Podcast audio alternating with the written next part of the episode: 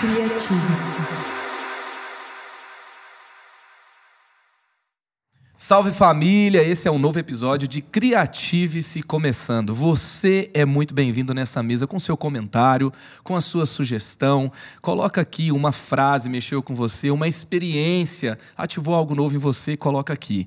Nós também temos um guia do líder, nós temos um PDF com esboço da nossa conversa. Quer se encontrar com o seu time, estudar, aprender, compartilhar conhecimento, discutir as ideias com outras pessoas, você vai ter esse guia no final tem algumas perguntas que conduzem, que facilitam uma boa conversa. Eu quero pedir para você deixar lá a sua avaliação no Spotify desse podcast. Você curte? Você tem sido abençoado? Tem sido relevante para você? Deixa lá suas cinco estrelas. Isso vai falar para a plataforma que o que a gente está fazendo aqui é relevante. Mais gente vai receber, vai ouvir, vai ser ativado, vai ser inspirado. Aqui nós temos aquele ambiente. Qual que é o propósito do Creatives? Nós queremos que Deus Deus é criador. Também lá em Tiago 1,17 fala que toda boa dádiva, toda boa ideia vem de Deus, vem do Pai das luzes. Então, nós queremos aqui falar de boas ideias, daquilo que transforma ambientes, daquilo que traz o novo, daquilo que impacta positivamente a vida das pessoas. Então, esse é um ambiente de ativação da espiritualidade, da liderança e da criatividade. E eu tenho aqui dois convidados especialíssimos, pessoas que vão é, incendiar seu coração. Você vai sair desse tempo aqui, eu creio, você vai sair sonhando, você vai sair motivado, encorajado a empreender. Nós sempre falamos, ore para que Deus faça de novo, mas também ore para que Deus faça o novo. E Ele quer fazer isso por meio de você.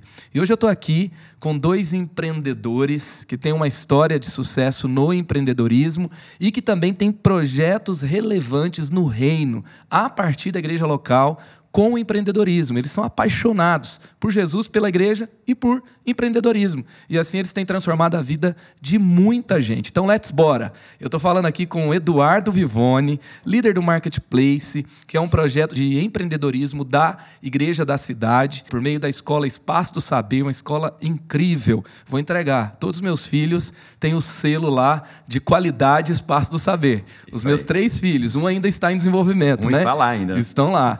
É um instalar ainda. É, Pedro tá. Não tem como, tem que passar por tem lá. Tem que passar por lá, não tem jeito. Não tem jeito. E também ele é um franqueado da Mais Um Café. Eu tenho informação de que desde o primeiro mês que ele abriu essa franquia, essa, é, essa unidade da Mais Um Café ficou em primeiro lugar ali é, no Brasil inteiro. Então é a que mais fatura no Brasil desde o primeiro mês Exatamente. de abertura, não é isso? Exatamente. Premiado e tudo mais. Exatamente. Também, só que o homem gosta de empreender, gente. Então ele é odontólogo, ele trabalha nessa área também. É, e também tem outros negócios, a gente fala tudo aqui, né? Uhum. É muita coisa. É o eBrunch também. Tem, Brunch. Que é mais, mais recente iniciativa empreendedora também. E é alguém que nos inspira muito. E eu estou aqui também com Jonatas Farias.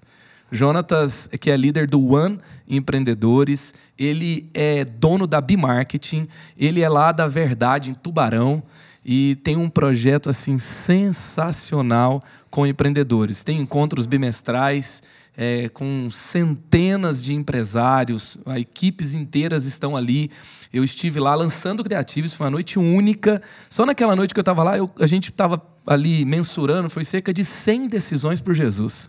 Em uma única noite, e, e, empresários com todas as suas equipes ali indo à igreja e recebendo visão do céu de empreendedorismo.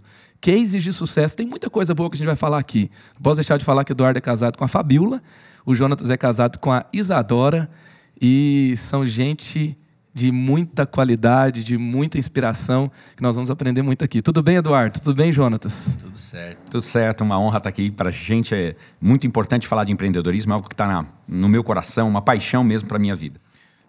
É isso aí. Muito obrigado pela oportunidade de ter vindo aqui hoje. A gente veio para São Paulo e aí eu falei pro pastor, pastor, então é agora. é agora, é agora. é hoje. É hoje. Então vamos lá, One Empreendedores, Marketplace, mas antes disso nasceu aí um empreendedor.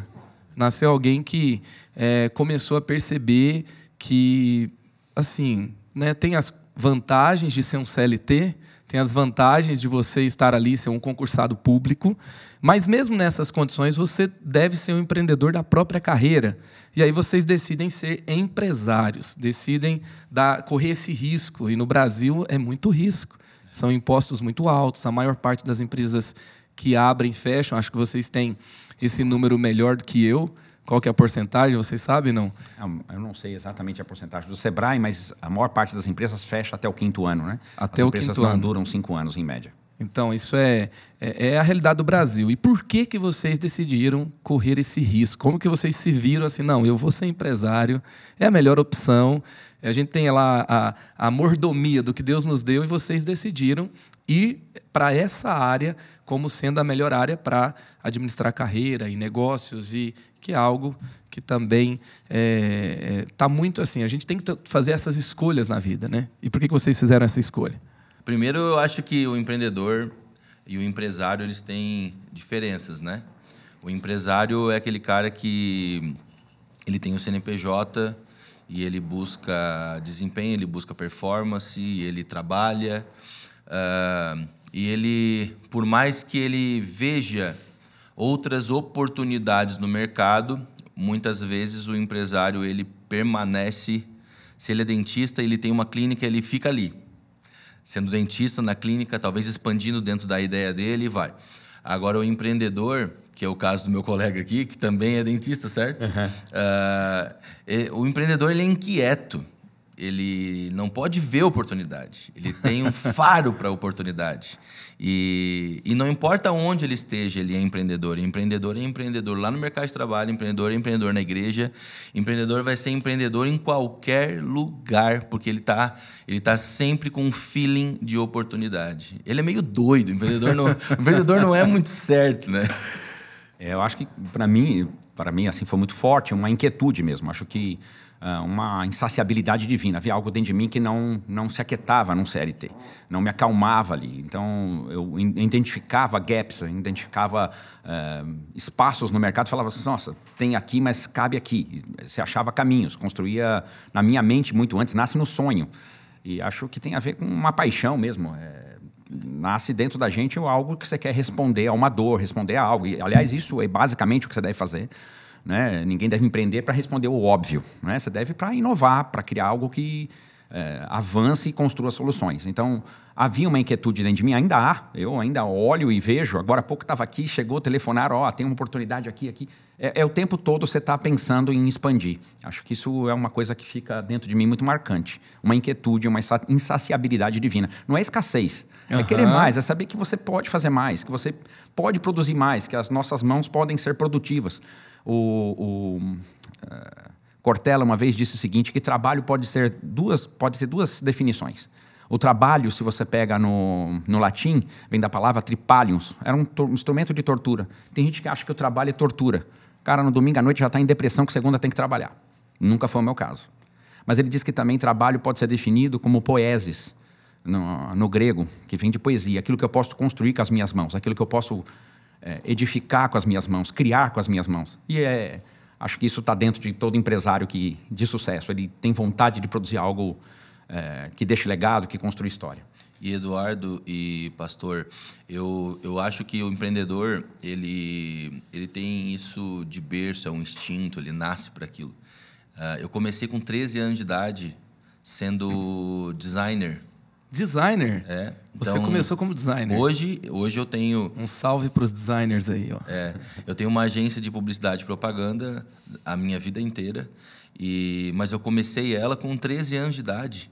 É, como que você começou, Jontas? Eu comecei sendo designer, eu comecei fazendo um cursinho de designer com o meu computador da minha casa. E um computador, na época, de 400 reais, era a minha ferramenta de trabalho, eu estudava, eu estudava pela manhã, eu fazia curso técnico à tarde e à noite eu passava criando artes de cartões de visita e panfletos. Aí olha como é a veia empreendedora. Eu comecei fazendo uma arte. Quem era o meu cliente? Meu cliente eram meus amigos, os meus vizinhos, os meus parentes. Aí eu fui fazer uma, um- um- uma arte de um panfleto para o meu tio. Aí ele falou assim: "Ah, Mas eu não consigo sair daqui do meu negócio para imprimir.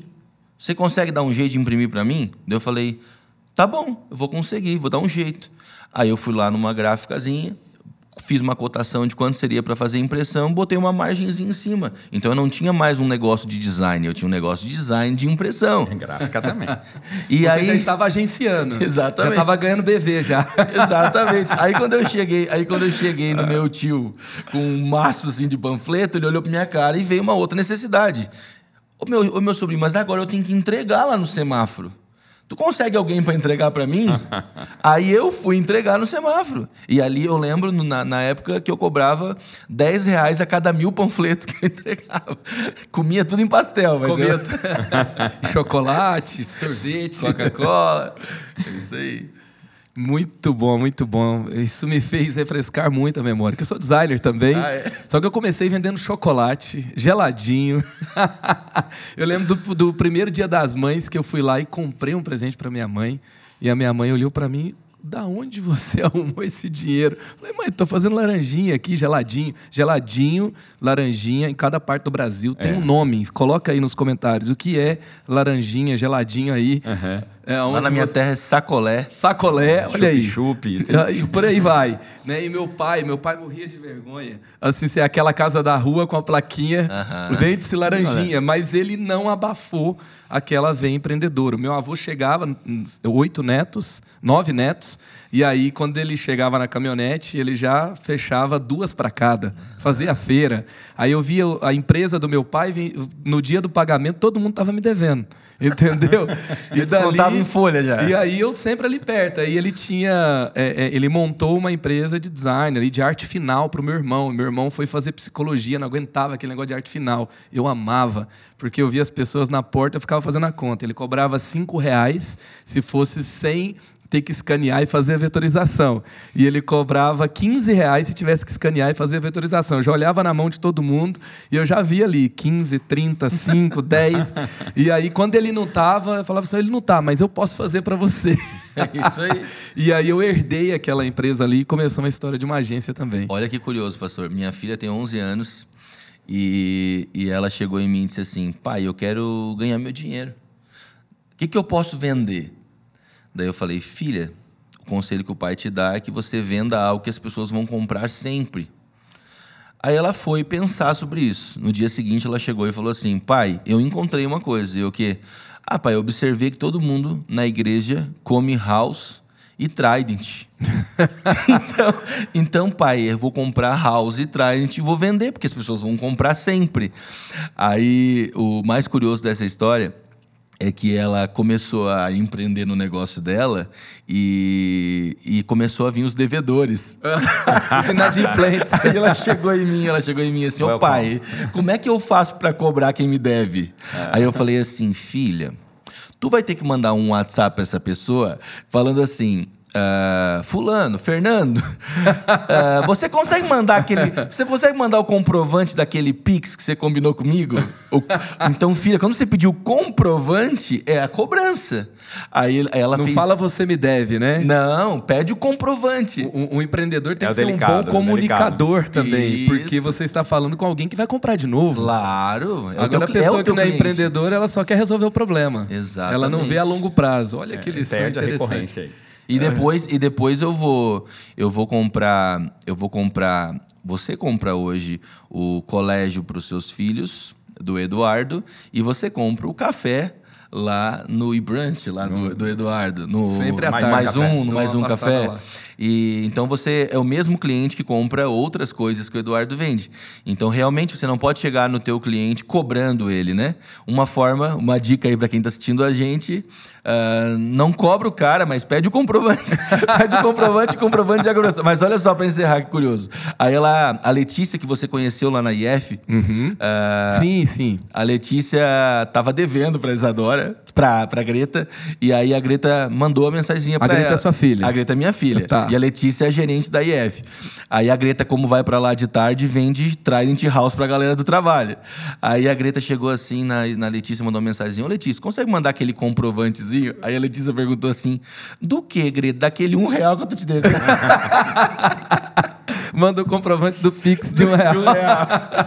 Mas você tá sabe certo. que isso vai. É, é uma cultura que você vai gerando em casa também. Meu filho está naquela fase de terminar o ensino médio e tá aquela coisa que você quer fazer, né? O Thiago tem que fazer isso em college. E, é, o Thiago tá lá naquela fase. Então ele tá querendo ir para os Estados Unidos ano que vem, não, na casa do Marcos e da Miriam que estão lá. Tá? Sim, sim. E eu tô falando com ele e ele falando assim, eu falei, mas o que você quer estudar? Não, pai, não quero estudar, quero ser empresário. Eu falei, peraí, filho, você está num conceito muito errado, né? Isso é uma coisa que a gente tem que alinhar também com o empreendedor, porque eu quero ser dentista, eu vou lá e me submeto a uma faculdade de odontologia para depois explorar a profissão.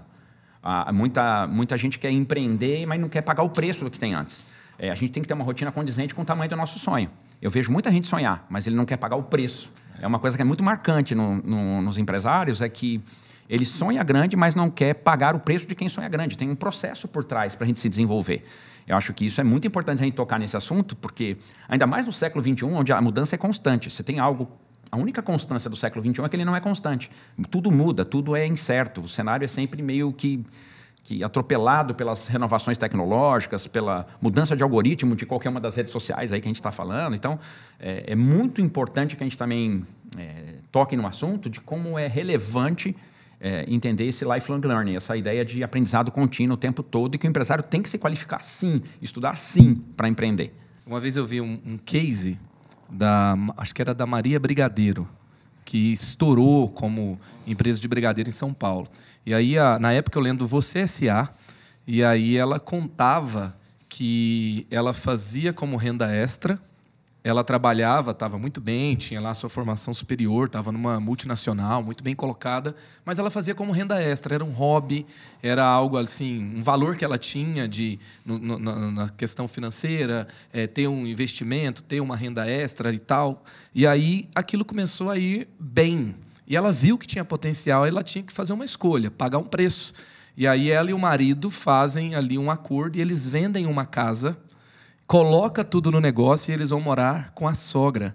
Né? Eles vão morar com os pais durante um tempo e ela fala sobre esse preço Desafio. até que depois isso se torna ali é, uma, uma empresa de muito valor, de franquia e etc.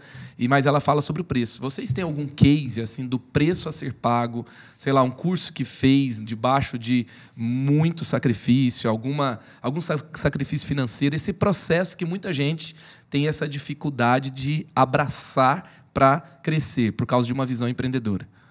É, eu, eu, nossa, eu tenho um monte de histórias sobre isso. Na verdade, a minha vida é isso. Resumindo, eu não tenho um a preço. Minha vida é isso. Eu não tenho um preço. Eu não tenho um case. É, o, é o caso de qualquer empresário, né, cara? A gente tá sempre pagando o preço e tá sempre dando all-in, a gente tá sempre abrindo mão, a gente tá sempre vendendo o carro. Porque eu acho que o empreendedor, eu acho não, é minha vida, tenho certeza, o empreendedor ele não tem problema com abrir mão o empreendedor não ele tem não problema. É apegado. Não é apegado. O empreendedor, o carro dele não é a paixão dele. Se ele tiver que vender o carro dele para empreender, o Eduardo vai vender e vai abrir mais um negócio. Sem dúvida. Ainda mais olhando para o carro como um passivo, né? É, na hora, na hora você fala, não, Mas olha que curioso, olha que curioso que você falou. Uh, você estava falando, eu ia, eu ia conectar, porque eu achei fantástico o que você disse uh, sobre um empreendedor que ele acha que ele vai ser empreendedor sem estudar, sem, sem se capacitar, mas o empreendedor precisa aplicar a frase que uma vez eu ouvi em Blumenau, o pastor Mário Ruiboto, Wilson, uhum. Portugal, né? Estava uhum. é, pregando lá em, em, em, Blumenau e o pastor Marcelo Cruz, meu pastor, levou a gente lá para assistir. E, e a gente estava lá e o pastor Mário Ruiboto falou assim: Você não precisa diminuir a sua ambição. Eleve a sua ambição, porém, também eleve a sua preparação. Pô, aquilo, aquilo ali virou uma chave até hoje. A sua preparação tem que ser é, compatível com a sua isso ambição. Aí, isso aí. Tem, tem um livro do Bob Bowman, que foi treinador do Michael Phelps, fabuloso, vale muito a pena ler a biografia. Ele diz exatamente isso. Que o segredo do sucesso do Michael Phelps, em boa parte, é que ele tinha uma rotina diária condizente com o tamanho do sonho. Ele pagava o preço, ele treinava mais, ele se... O meu sonho é ser o maior medalhista olímpico de todos os tempos. Ele foi. É.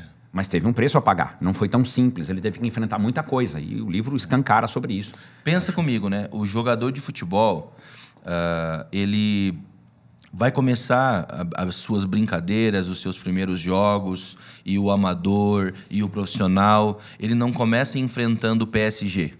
Uhum. Ele, não começa, ele não começa encarando o Messi. certo? Ele começa encarando os desafios de acordo com o nível que ele está. Só que o que acontece é que se você não aumenta o teu nível de preparação muscular, inclusive, você não vai aguentar encarar o Messi, o Neymar. Rotina de jogos, Exato. grandes campeonatos. Eu acho que isso fica muito fácil de você definir quando é que você tem um gap, quando você vê que o desafio está maior do que você consegue resolver. É porque você não tem competência técnica. Está na hora de você estudar. Exatamente. Porque você tem um limiar que você não consegue encontrar respostas. Então, isso é, é a hora do desafio. Só citando algo que é muito legal de ver também, não sei se vocês tiveram a oportunidade de ler um livro da Angela Duckworth, é, chama Garra. É um livro fabuloso. Ela diz o seguinte, que o grande segredo da vida não é talento. Porque ela falou que todo mundo, de certa forma, é dotado de algum talento. Nós nascemos com alguma destreza. Ela diz que o grande segredo ela chama de é, esforço ao quadrado. Ela diz o seguinte, quando você pega um talento e aplica esforço em cima, esse esforço é estudar, ter uma rotina condizente com o dia a dia, pagar o preço do horário, tudo que você... Né? Quando você, você desenvolve uma habilidade, mas ainda não é o sucesso. Você pega essa habilidade que foi desenvolvida com esforço, explica, aplica esforço de novo em cima daquilo, aí você começa a ter sucesso, você começa a colher resultado. É. Isso é fabuloso para a gente tirar aquele mito de que é, ele é um empresário nato. A gente nasce com algumas habilidades. A oralidade sempre me facilitou, uhum. é, mas não é fator decisivo. Tem um preço a pagar por trás, tem algo a ser feito por trás. Né? É. A maior tragédia é quando alguém escora no seu talento e no Exato. seu dom como sendo ali algo fácil. Uhum. Por exemplo, eu tenho uma habilidade boa de comunicação, eu improviso, então eu não me preparo.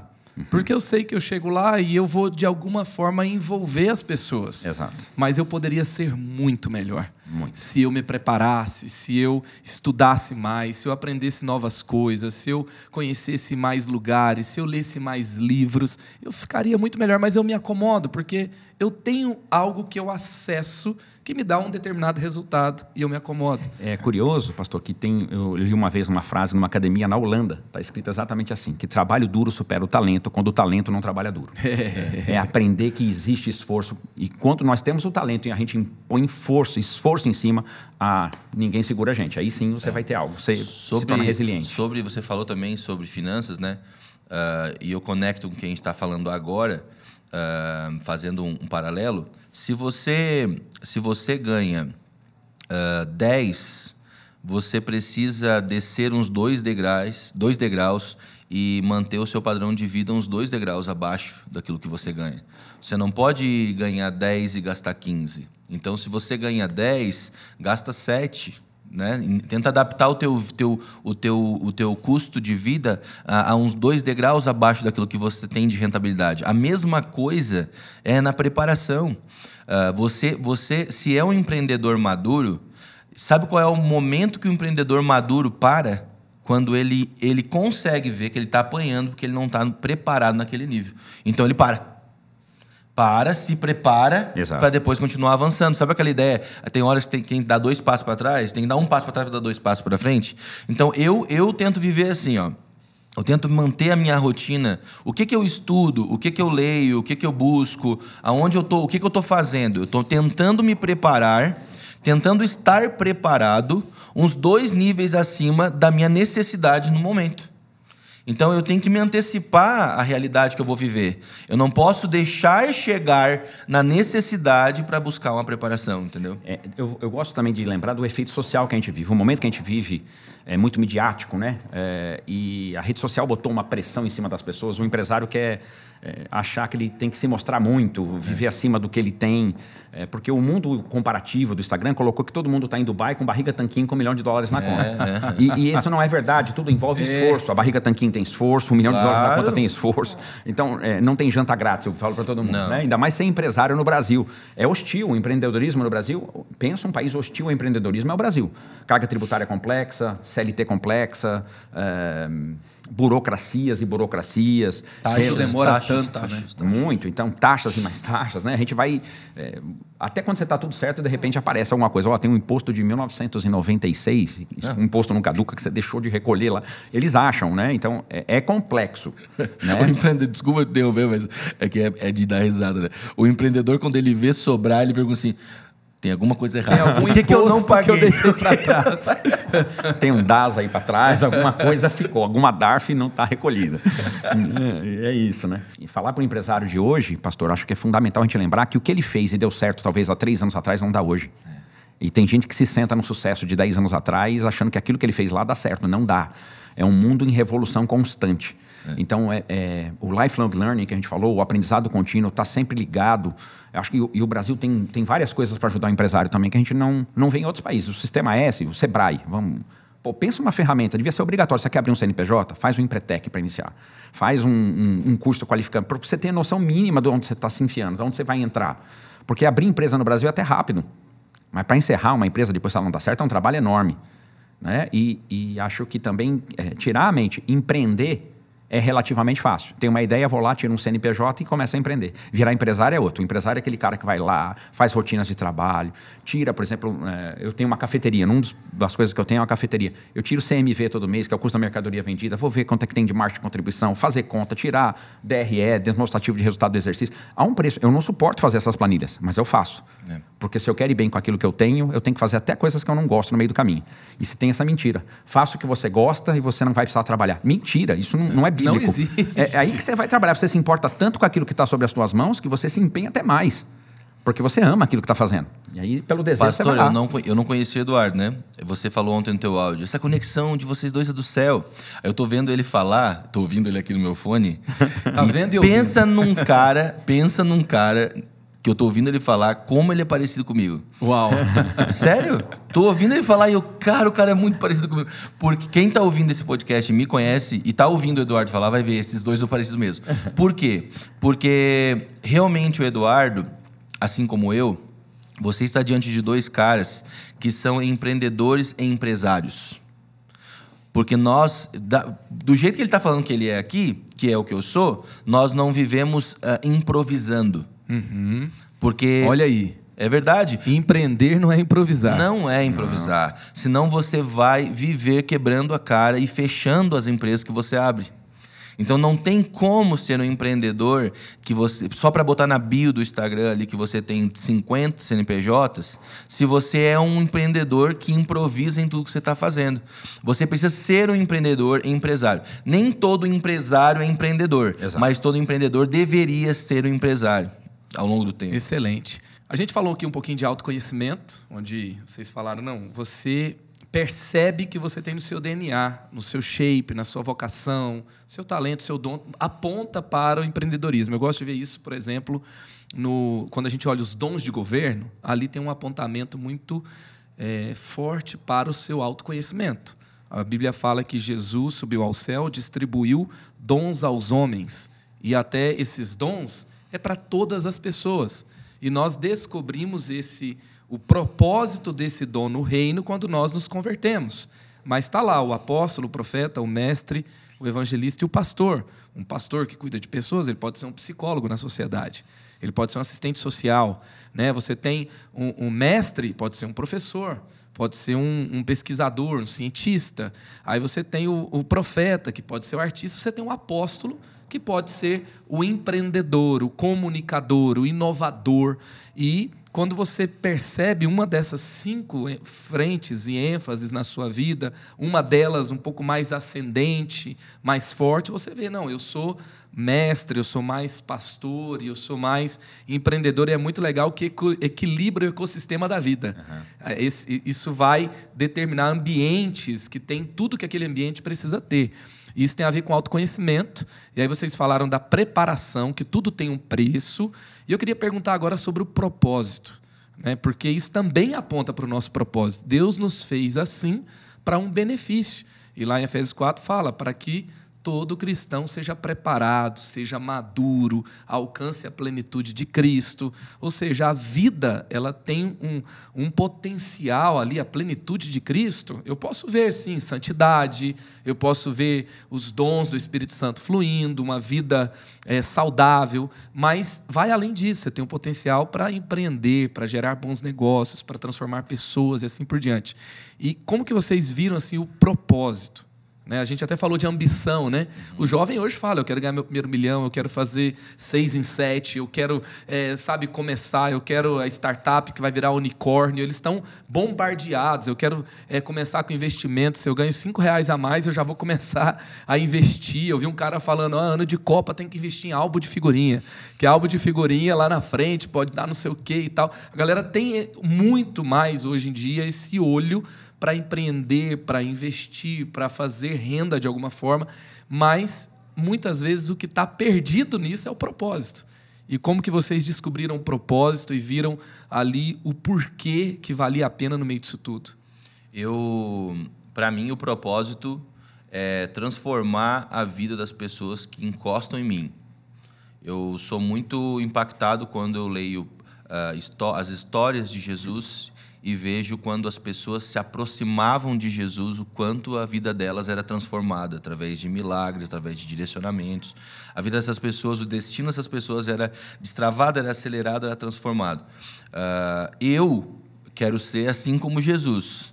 Então, ser um empreendedor é só uma desculpa para mim porque eu sou, eu sou totalmente imerso dentro da minha, da minha igreja local. Sempre fui assim, antes mesmo da verdade igreja, aonde eu estava eu também era, desde a minha infância também era. Uh, e eu não consigo ver algo que eu não entendo o alinhamento, que eu não, que eu não precise, não tenha necessidade de chamar essa pessoa para tomar um café e fazer um alinhamento. Eu não consigo, eu sou inquieto com isso. Você tem que interferir no eu curso, tenho eu tenho que, que impactar essa pessoa, eu tenho que transformar essa pessoa. eu me identifico muito com ele. A conexão aqui está do céu mesmo. Tá hein? do céu. Tá do céu. O de vocês dois e minha com vocês. É, e é tenho certeza também que com as pessoas que estão ouvindo o, a gente O Simon Sinek diz que ele fez uma, uma teoria chamada Golden Circle. Ele parte sempre deve partir do porquê. Uhum. Eu acho que isso muda totalmente. Quem faz um porquê só por causa do dinheiro, faltou dinheiro, ele desiste. Muito empresário desiste. É, é porque o porquê não é nobre. Esse porquê só no dinheiro não tem, não deixa legado, não, não constrói algo sólido. Então, porque é algo que desperta o ser.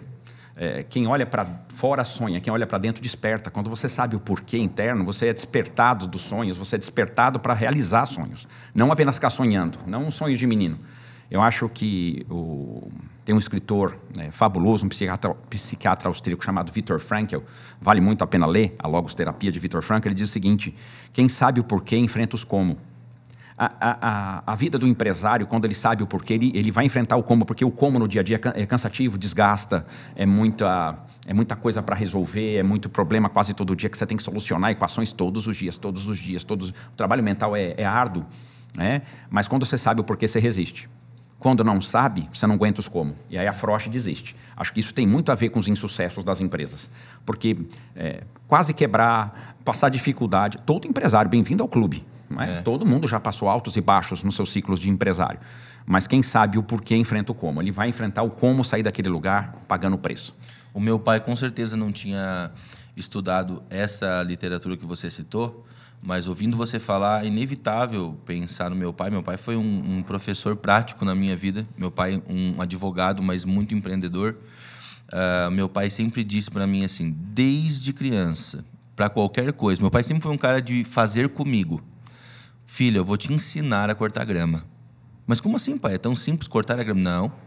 Antes de cortar a grama, a gente vai pegar um banquinho, eu e tu, vamos sentar com uma faca nós vamos tirar o, o lá no Rio Grande do Sul a gente chama de inso o mato, porque o mato nasce antes da grama. Então nós vamos sentar, tirar todo o mato e depois nós vamos cortar a grama. Planejamento aí. e o meu pai dizia assim, porque o mato vai nascer primeiro. Então vamos, vamos tirar o mato, depois a gente corta a grama, aí sim vai dar certo. Aí o meu pai sempre me ensinando e fazendo junto comigo. Isso é um legado que ele deixa para mim. Meu pai é vivo, mas ele me deixou esse legado que hoje eu transfiro. E mas o que conecta com o que você falou, Eduardo?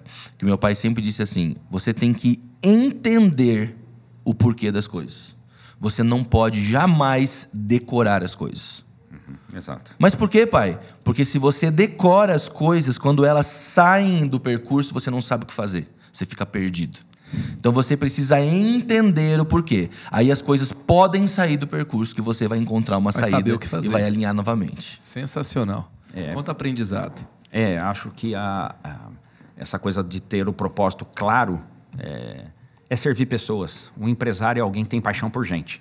Toda vez que eu vejo um empresário, e a gente nesse caminho de aconselhar empresário aqui na igreja, você vê. Ah, funcionário é tudo igual, só quer roubar gente, quer botar gente na justiça. É, eu falo é exatamente isso que ele está criando. É, o responsável geral é ele. Ele está criando exatamente essa empresa que ele está dizendo, ele está descrevendo a ele. Né? É, é, paixão por pessoas. A gente tem gente trabalhando, gente está cheia de sonhos. É a melhor coisa é quando você é empresário descobre que dentro de você tem empreendedores lá dentro da sua empresa. Aí você está com uma empresa rica, aí você está com uma empresa muito boa. É. é. Que o cara tem essa mente. E isso eu acho que é fabuloso quando você se apaixona por pessoas. Isso aí. É, e não importa se é fazendo um café, se é na escola, se é num hotel, se é numa agência. Ah, essencialmente você tem que entender que são pessoas, é gente. É, e Jesus era um cara, né, pastor?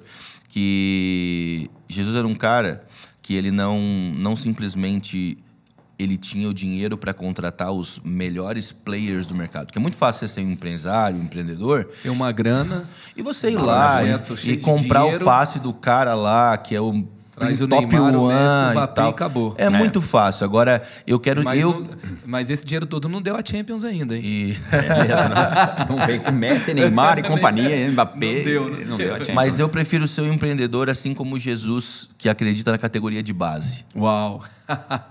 eu prefiro ser esse cara. Esse cara, lá dentro da minha agência, Eduardo, pastor, eu tenho, eu tenho jovem aprendiz, eu tenho cara lá novinho. Porque quando eu olho para eles, eu lembro de mim. Eu tenho cara lá que vai trabalhar de bicicleta, porque ele não tem habilitação pela idade que ele tem ainda. Eu tenho, eu tenho caras lá no início, minha categoria de base. É ali que eu quero de fato encontrar o Messi. É ali que eu quero de fato encontrar o player do mercado. Eu acho maravilhoso isso que você está dizendo, mas para isso tem que ter uma, uma característica de você líder, empreendedor.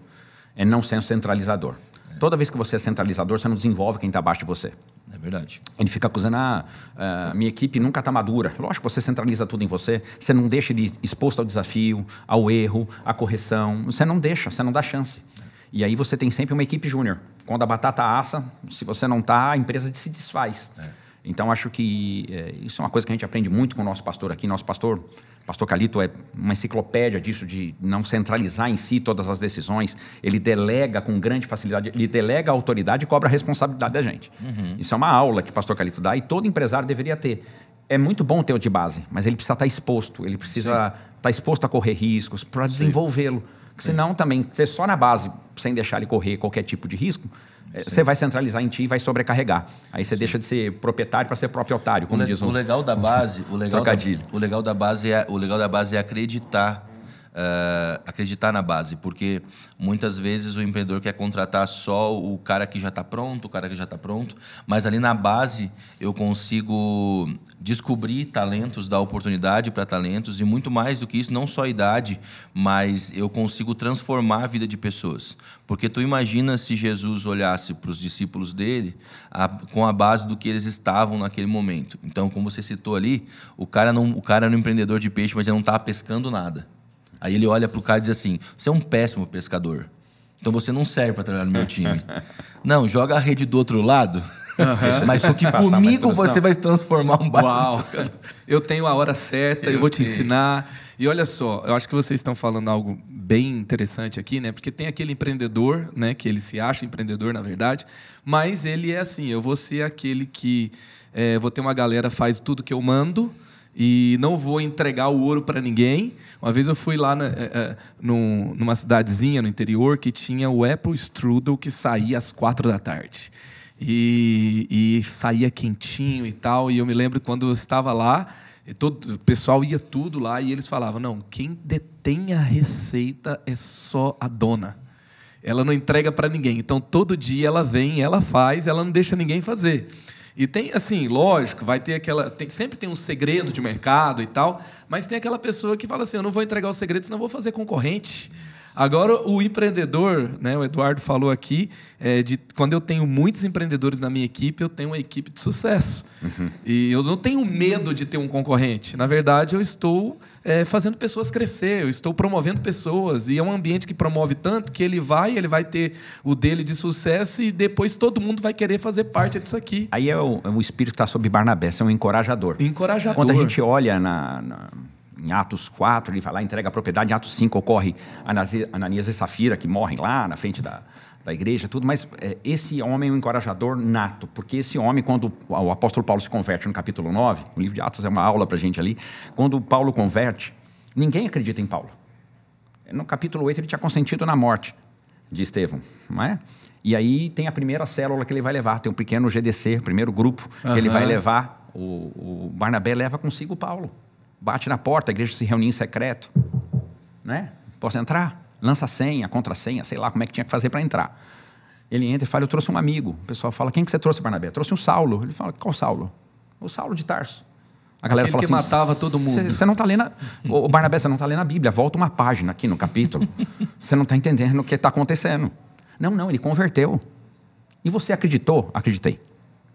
Esse, esse passo de fé, esse ato da gente acreditar nas pessoas é quem impulsiona. É. A gente vai ao lado, a gente ajuda, a, apoia. Tem, é, eu saio, às vezes, na minha, na minha empresa, lá tem 73 funcionários, então eu saio, e às vezes eu detecto alguma coisa que está fora do que eu quero. É, antigamente, eu, a gente era ensinado, vai lá e pune. Hoje você chama, instrui, encoraja a fazer, fala, olha, valoriza o que ela tem de bom, não é? dá aquele feedback que é inteligente. Ataca o processo e não pessoas, né? aquela coisa de você ir lá e, e desenvolver. E a pessoa começa a crescer, melhorar, e você ganha, a sua equipe ganha, e a pessoa tem uma sensação de gratidão, uma sensação de, de que pertence ao lugar, que é tão gostoso de ter para a gente como empresário. E, e, e, nisso tudo também que vocês estão falando, eu vejo que um empreendedor ele é um estrategista.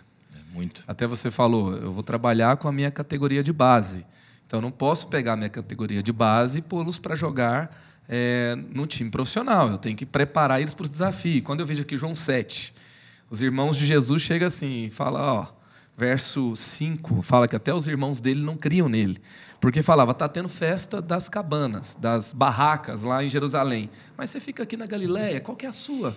Você não quer ser conhecido? Aí Jesus responde, né, no verso 6, a minha hora, a minha hora não chegou, mas para vocês qualquer hora serve. Para quem não tem visão estratégica, não, já leva todo mundo e já vamos para as cabeças, mas sem preparo, sem propósito, sem o tempo certo, então ele vai, ele aparece na festa, ele fala na festa, ele leva os discípulos para Jerusalém, mas ele leva depois de prepará-los.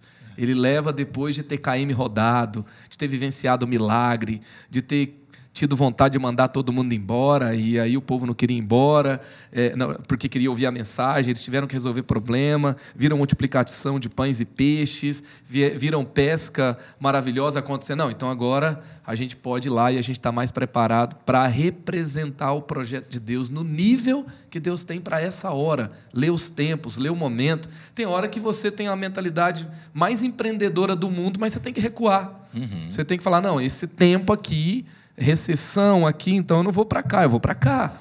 Eu vou reduzir, eu vou flexibilizar, eu vou enxugar. E porque essa estrutura vai ser importante para agora. Não é porque eu não tenho ousadia. Não é que eu não quero correr riscos. Não é que eu não tenho equipe. É que eu tenho que ler o momento. É.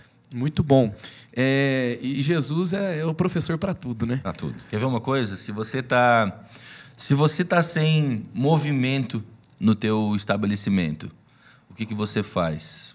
É a hora que você pode varrer, é a hora que você pode organizar, é a hora que você pode fazer um balanço, é a hora que você pode ajeitar a casa, fazer uma melhoria. Trabalhar as planilhas. É, entendeu?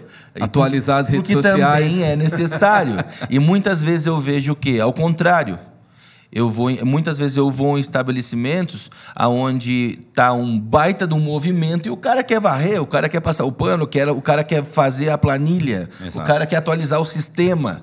Não, não é a hora. Agora, agora é o teu horário de faturar, é o teu horário de vender, é o teu horário de performance. Uma vez eu vi uma briga numa lanchonete, numa padaria. Briga mesmo. A minha esposa estava grávida do Samuel, aquele barrigão, e o Levi estava em casa com a minha, com a minha sogra. E, e, no final de um, de um evento a gente passou na padaria e a, o pessoal da padaria estava limpando com cheiro de cloro e tinha um cara super estressado no final do dia comendo. Ah. E ele pediu, por favor, eu não estou conseguindo comer com esse cheiro desinfetante em cima da minha comida. E, e aí, eu não sei se o cara dava problema ali, eu só sei que os dois não, está, não estavam num bom dia e eles começam a discutir e eu tive que sair correndo, porque aconteceu uma briga porque a, a ali também não houve essa sensibilidade de atrapalhar alguém que estava Aí é- é um- comendo e, e queria limpar na hora errada. É que a Você gente- falou assim, me veio na hora a cena. É muito reativo. Você tem que ter planejamento. Eu, eu, eu gosto muito dessa palavra, né? Planejamento estratégico, mas planejamento do seu dia, o planejamento das, das ações. Eu, eu faço planejamento da minha agenda do dia. Aí eu tenho que estar aqui, tenho que estar aqui. Organiza para o teu cérebro acalmar, para evitar o nível de cortisol subir muito. Aprender a se autoconhecer é muito legal. Por exemplo, eu, quando eu tenho que dar feedback, eu faço a primeira coisa da manhã. Sabe quando você tem que ter uma conversa difícil? E conversas difíceis fazem parte da vida do empresário. O empresário que tem medo de conversa difícil tem que mudar de profissão. Fechar as portas. Não tem jeito, uma hora ou outra você vai ter, que senão o negócio sai da tua mão. E, e eu faço isso logo de manhã, porque eu sei que eu estou melhor, estou mais tranquilo. À tarde o nível meu de cortisol já subiu, já estou mais estressado. De repente eu vou usar a palavra inadequada. Então é- é bom se autoconhecer também. Né? Você fala, ah, mas é pastor. Sim, mas aqui não corre versículo, corre sangue. Né? Aqui dentro corre. É, já a gente- dizia o pastor Carlito. Então, né? É, A carne não converte, não, melhora. Não nunca. melhora. Então esse autoconhecimento também é muito legal para a gente como, como empresário. É verdade. Eu falando, falando um pouquinho sobre o que nós estamos contextualizando o que nós estamos falando sobre o One Empreendedores. ah, não sei se você já quer conectar, mas eu quero. Eu, quero- eu ia perguntar agora, exatamente isso. É, por que ter um ministério de empreendedores na igreja? Porque parece, Jonatas, Eduardo, que é, tem pastor que chega e fala assim: eu quero começar um ministério de empreendedores urgente. Por quê? Porque a igreja está precisando de dinheiro. Então, se eu tiver eles perto, eles vão contribuir com os projetos da igreja. E assim, gente, empresários que está indo bem, tem um coração, é discípulo, com certeza, se ele é discípulo de Jesus mesmo, ele vai ter o coração dele para as causas do reino. Não tem como. Ele tem propósito. Ele sabe que tudo vem de Deus, que ele trabalhou, Deus deu saúde, que a igreja transforma a vida das pessoas, ele vai entregar. Mas será que é só para isso mesmo? Qual que é a visão de um ministério de, com empreendedores na igreja para vocês? Para mim, para nossa igreja, Ministério de Empreendedores, em primeiro lugar, não, não teve realmente nada a ver com dinheiro, mas Olha. teve, mas teve tudo a ver com velcro. Porque nós acreditamos muito. Velcro, explica aí, Velcro. por favor. Nós acreditamos muito na cultura do velcro lá na nossa igreja. Pastor Marcelo escorre isso para nós, porque a membresia precisa gerar velcro com a igreja, com a família, com o corpo. E muitas vezes ah, o empreendedor, assim como nós, ah, a gente quer se conectar em um ministério onde eu, eu possa servir com aquilo que eu sei fazer. Então, não adianta pegar o empreendedor desafinado e querer colocar o cara para cantar. Não vai gerar velcro. Ou colocar ele, que é um péssimo ator, eu, meu, meu caso, um péssimo ator. Não adianta me colocar no, no Ministério Teatro, não vou gerar velcro. Agora, cara, me coloca no Ministério de Empreendedor porque eu vou servir a igreja, andar com a comunidade de empreendedores que também servem na igreja, sendo empreendedor. Então, a mesma coisa que eu faço lá fora, eu faço dentro da igreja, isso gera velcro.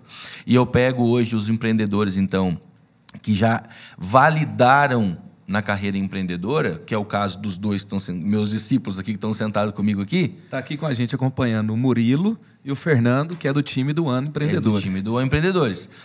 Eles são dois empreendedores com, com outros mais de 20 que nós temos, que já são empreendedores validados, já têm seus negócios performados, já têm sucesso na sua carreira. Mas pergunta para eles se eles estão caminhando comigo por, pelo dinheiro que eles têm. Mas não, pela experiência que eles têm, foram bem-sucedidos, massa pra caramba. Então vamos pegar essa experiência que vocês têm e vamos tornar os nossos irmãos da igreja também bem-sucedidos. Porque eu não eu quero ver os meus eu quero ver os meus irmãos lá da igreja saindo de uma situação de problema dentro do negócio, quero ver eles encontrando em nós uma estratégia de expansão e de crescimento. Então, eu tenho uma igreja saudável, porque eu sei, pastor, e Eduardo, que se eu tenho empreendedores lá dentro da igreja com um problema no seu negócio, isso vai acarretar num problema na sua família, isso vai acarretar num problema com seus filhos, isso vai acarretar em outras coisas e vai acabar fazendo essa pessoa sair da igreja. É isso aí. Sensacional. Então é, é- tem a ver com dar propósito, ajudar as pessoas a encontrar o seu chamado. Isso Essa aí. questão do velcro que você fala é, é- é dar liga, né? Dar É liga. a pessoa se encaixar. E- Isso. E, e assim, que coisa linda, coisa assim, é incrível quando a gente se, se vê ali no reino e fala: "Uau, Deus me fez para isso". Isso. Com isso que ele me deu, a vocação que ele me deu, tem gente sendo abençoada, tem gente sendo salva, tem gente sendo melhor, se tornando pessoas melhores. Incrível. Então Sabe por que, que eu citei, pastor, essa Ah. coisa do louvor, do teatro? Aham. Porque muitas vezes o cara tá ali dentro da igreja e ele olha para o ministro cantando, pô, mas eu não canto, né? Será que eu. Eu não canto, eu não prego, eu Eu não acho que eu não isso, posso faço servir aqui, aquilo. porque eu não tenho esse talento aí É. para. Exatamente. E, e- e, assim, é muito ruim também, né? Perdão aqui, a igreja que faz só culto, né? Uhum. Eu posso mentorear empre- empreendedores, eu posso empreender com a igreja. Meu Deus, para você, Eduardo, o que, que é a visão? A, a visão é, é vida, negócios e propósito. Uau. Não é? A gente tem é, determina, é, ajudar a pessoa a encontrar propósito. Tem vida. É, um empresário é um ser humano, ele tem todo um lado é, dedicado àquilo, e o que ele falou é muito verdade, porque se a empresa começa em mal, daqui a pouco ele tem problema no casamento, ele tem problema nos funcionários, a vida dele entra em prolapso. Então, foi, um- é uma oportunidade que a gente tem de ajudar a desenvolver o empreendedor. Né? É uma oportunidade que a gente tem de ajudar a desenvolver a nossa ovelha aqui, que está aqui, e até quem não é. Porque o nosso, nosso ministério é muito evangelístico, vem muita gente de fora para visitar. Porque às vezes ele não viria para a igreja, mas ele vem porque ele vem atrás de uma palestra aí. de, um, de um empresário, ele vem atrás de um conceito, de algo que ele pode identificar. Então, toda, toda empresa está em desafio, todo empreendedor está lutando com alguma coisa. Se você tem um ambiente acolhedor, inspirador, e ali você ora e, e ajuda as pessoas, isso vai bombar. Não, e Eduardo, às vezes você deve ver no marketplace também, às vezes não é, não é também que o empreendedor da, da igreja, enfim, ele está com um problema financeiro ou não. Às vezes o problema dele é a expansão. Ele tá bem pra caramba, ele tá com, com fluxo de caixa, ele tem, ele tem reserva, mas agora ele não sabe para onde ele ir. Em um, em um quesito de expansão. E ele pode procurar os empreendedores da igreja para conversar, para ter uma mentoria, para encontrar para onde ele. a experiência no outro. Né? E, e isso, é, isso é sensacional. Mas olha só, não sei como é que é com vocês aqui, até uma, uma dúvida minha aqui que eu vou perguntar para Eduardo. Ah, hoje, o público que vocês costumam atender, no nosso caso, eu estava falando para o pastor, a gente tem bastante eh, experiência com casos que a gente atende de pessoas que estão com problemas eh, pessoais e os problemas pessoais afetaram os negócios. E aí é onde Porque acaba. a vida é uma só, né? Exatamente. Aqui é igual. Isso afeta É igual. em todo Normalmente lugar. você vai você vai achar a causa problema, né? a raiz. Né? Você vai visitar. É muito comum a gente visitar é, direcionado pela solicitação. A gente vai fazer uma mentoria.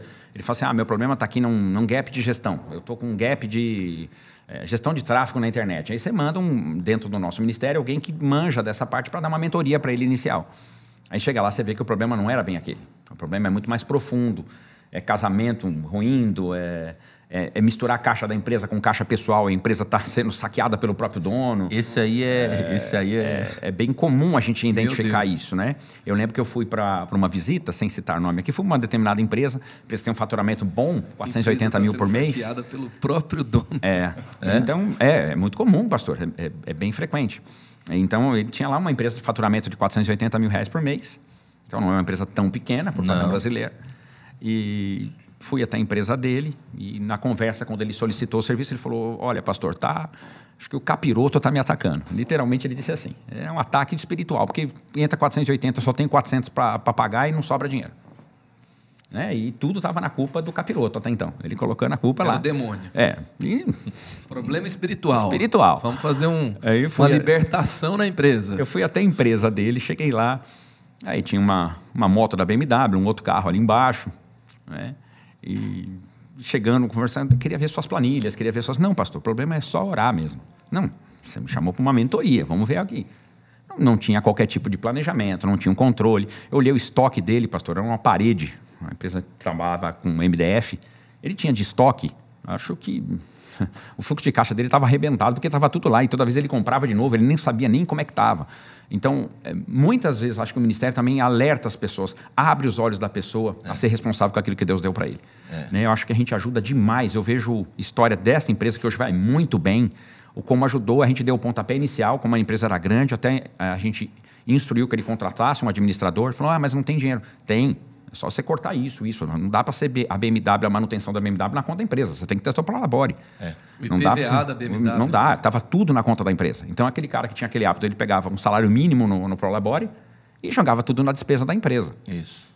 E isso é, é, a- é a, E não a roda. estava na- em mente abaixar o padrão Você de sabe, vida você Exato. sabe uma coisa que você, por Eduardo, causa da deve, saúde do todo, né? você, Eduardo, deve ver com frequência na, na- nos atendimentos do Ministério. Ah, o que a gente mais vê é que o empreendedor, o empresário, ele não quer ver o problema. Ele não. é Tipo assim, é tipo você não subir na balança para não ver quanto é que você está Porque ele pesando. se expõe. É. É ele exposto. Isso. Por isso que quando ele falou, é, quando o Eduardo falou. Mais fácil fugir desse problema. É, quando o Eduardo falou, ele acertou na veia quando ele disse assim: o próprio empresário ah, saqueando ele mesmo. É. Quando ele disse isso, é a mesma coisa, é, é o próprio empresário enganando ele. Ele se engana. Ciclo de autossabotagem. Ele Aí não, ele não quer olhar. casamento, ministério, chamado, vontade de viver. É. E é bem isso. Eu estava conversando com um empresário há pouco tempo e ele está passando por um problema bem particular, tá? Então, assim, é, tem algo ali que realmente aconteceu que trouxe uma grande desmotivação. E ele é uma pessoa muito organizada e tal. É, mas como isso afeta o todo? Ele disse, pastor, desde que isso aconteceu, eu não tenho mais vontade de fazer mais nada. Per- Eu perdi a alegria, perdi a paz. E, e, assim, não é porque ele está com risco de fechar, ele está com risco financeiro, mas é porque a vida é uma.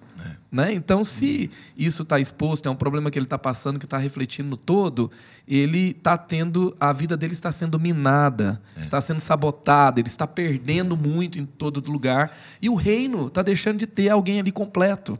Né? A casa dele está deixando de ter ele ali completo, os filhos dele. Então, isso afeta demais. Então, é um ministério de extrema importância que com a visão de reino, com eh, imagina assim, vou trazer Salomão, né? Vou trazer conselho bíblico para dentro dos meus negócios. Legal?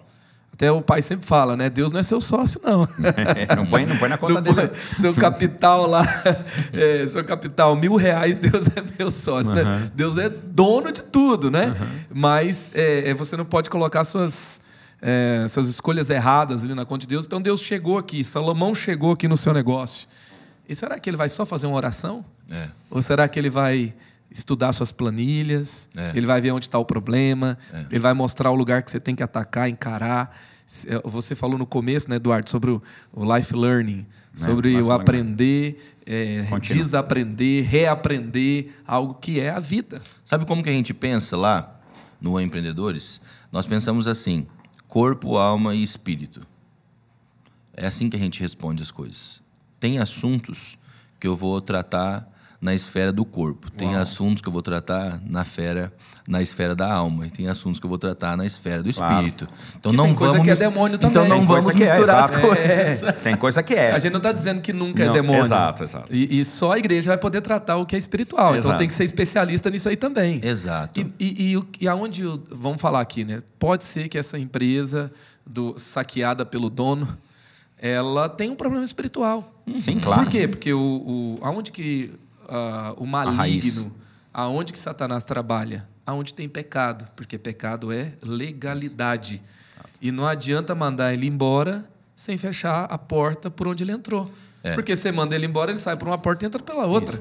O diabo só surfa na onda que a gente dá também. É, então as pessoas às vezes começam a isso aí. desorganização, abre, abre espaços mesmo para essa mistura de caixa, essa, essa imprudência, inconsequência, como não precisasse fazer o aprovisionamento de férias, 13 terceiro, como se houver, não houvesse o amanhã. Né? Eu Esse lembro- responsabilidade aí, aí daqui a pouco ele está com um problema espiritual mesmo, mas começou às vezes até com uma com uma, com uma falha uma falha administrativa, às vezes não é que é pecado exatamente, mas ele começou ali com uma certa irresponsabilidade em relação à gestão. Eu lembro de um empresário que a gente acompanhou, que quando ele chegou ele estava muito destruído com a empresa. E ele falou que ele já estava naquela coisa, ele não conseguia servir no ministério, envergonhado pela situação que vivia. Ele já era aquela coisa que tinha que atravessar a rua do lado de cá, porque estava vindo alguém que ele estava devendo, atravessava para o lado de lá e encontrava outro. Sabe quando a pessoa já está se sentindo pressionada, é, indigna na praça, não é? E a gente, isso acontece no ministério. A gente acompanha, é, emancipa essa pessoa, reorganiza as contas, ele volta a ter dignidade, está servindo, brilha. Quando eu vejo ele aqui, eu falo, meu Deus, olha como Quando vale o a pena o tá empresário. servindo é porque ele venceu. Né? Ele venceu. Porque Não, ele imagina você venceu mesmo. servir, o próximo que entra é o cara que você está devendo. Exato. É trágico. Aí, por isso que é bom na equipe você ter. Não é uma expertise minha, a parte financeira, a reorganização de finanças, não é? Mas no Ministério você sempre vai encontrar gente. Ele foi aconselhado por um especialista que foi controle de uma multinacional aqui em São José, o ajudou, está no Ministério, gratuitamente reorganizou, disse como é que ele podia escalonar a dívida num banco, como é que ele podia trocar a dívida cara por dívida mais barata. Foi equalizando a vida dele. Está muito bem, está servindo. Só na igreja né, isso acontece. Você quer ver uma Só coisa? Na igreja. Quanto valeria isso no mercado? Que a não, igreja não. faz? Muito. É, é impagável. É impagável. É, nós, porque dentro da igreja nós temos os melhores. E porque graças a Deus os melhores se convertem. e, e nós temos gente de, de muita competência dentro da igreja e servindo voluntariamente as pessoas por amor. E as pessoas se sentem amadas. Dentro do Ministério One, as pessoas que são atendidas dizem assim: Cara, por 10 anos eu fui à igreja.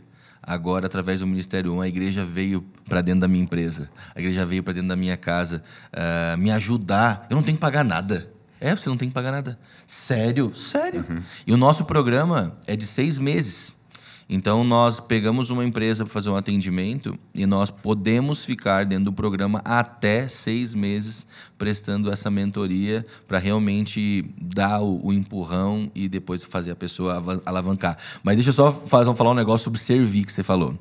Você falou antes de começarmos que, que a galera do Eleve assiste a gente, né? Sim. No nosso podcast aqui. Uh, quer ver uma dica sensacional que eu já... do Eleve e líderes de jovens de outras igrejas do Brasil também. Então, olha a dica que eu vou dar. Você quer, você que está assistindo a gente, você quer se tornar o melhor vendedor do mundo naquilo que você faz? Vender, vender até passarinho voando. Você quer vender até passar, até avião pegando fogo, até, até, navio naufragando. Você quer vender muito? Você quer vender muito? Você precisa servir. Hum. Cara, porque quando você, porque venda é relacionamento. Quando você serve na igreja, você prospera. Existe, eu creio que existe uma unção, existe uma chave. Existe uma chave que, que realmente eu costumo brincar sobre o disjuntor. Eu creio que Deus pega e. Ah, você, quanto mais você serve, mais ele liga disjuntores na sua vida.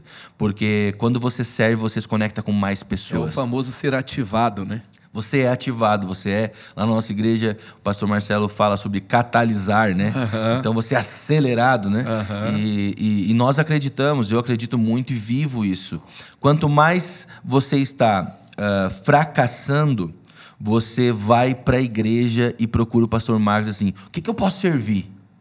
Aí você encontra, através da liderança, opções de servir. Aí você se engaja e começa a servir, servir, servir, servir. Aí quando você começa a ir bem lá na sua empresa, você começa a chegar no teu líder e dizer assim, bah, eu tô sem tempo, eu quero largar isso. Eu tô sem tempo, eu quero largar aquilo. Eu tô sem tempo, eu quero largar aquilo. Então, qual é a dica que eu dou para você que está assistindo a gente? Se você está mal ou se você está bem, sirva intensamente, freneticamente, de segunda a domingo, sem hora sirva. Porque quanto. Quer ver uma coisa agora? Me dá uma dose de graça, vocês dois aqui. Uh, servir também é estratégico. Porque servir é networking. Uhum. Cara, servir abençoa a vida das pessoas, honra os céus, abençoa a vida das pessoas, mas servir também é muito networking. Quantos negócios nós fazemos dentro da igreja por nós servirmos uns aos outros? Porque é servindo o Murilo que eu apresento para ele o que eu faço. E ele apresenta para mim o que ele faz. E eu faço negócio com ele, ele faz negócio comigo. Isso não é, é, é alguma coisa que acontece naturalmente, naturalmente não, não é, é a intenção, intenção, Exato, mas ocorre mesmo, é principal. É não. É, mas assim, você tem alguém que faz algo com qualidade, vocês têm é, juntos já, né? tá Exatamente. no core velo de cada um. Exatamente. É, ali fazer coisas com excelência. E, e... sobre, sobre fazer com excelência, né, Eduardo? Eu tava tava um dia no dentista com o Samuel. Você sabe que criança no dentista, você fraco, sabe não, como é. é. Fraco, não. E aí eu fiz uma promessa para ele, Samuel, você já está matando aulas, está no lucro, né? Então, assim, e você vai ganhar mais uma coisa, não que eu estou incentivando ele a matar a aula, é porque eu peguei ele no, ali no meio do, do, da aula para ir para o dentista. Depois que a gente terminar aqui, se você ficar quieto, se você encarar aí o que o tio está falando, que é, vai ser rápido e tal, você vai, vou te levar aonde você quiser, pra você comer. Ele virou para mim, posso no mais um café? Ai, Na hora. Olha o merchan, o merchan. Pô, que marketing. e, eu, e você acha que eu achei ruim? Você acha que eu achei ruim? Ele fala, falei, cara, que legal. Eu achei que ele ia falar McDonald's, né? Mas ele falou mais um cara. Cara, como eu tenho agência de eu, eu publicidade- falei pra você, eu acho que eu mandei pra você. Que merchan dia. esse agora, hein, cara? Não, como eu tenho agência de publicidade, se eu sou o Eduardo, eu já faço uma campanha em cima dessa tua ideia. Justino Cobra 85 Vila M. Mas você sabe que uma- uma- é o uma coisa melhor que você coração falou- da cidade, é o melhor. É. E assim, eu sei o padrão de excelência do Eduardo. Sim. Eu sei o padrão de excelência do Jonatas. Isso. Então, assim, eu conheço. Isso. Se ele serve com excelência aqui, Isso.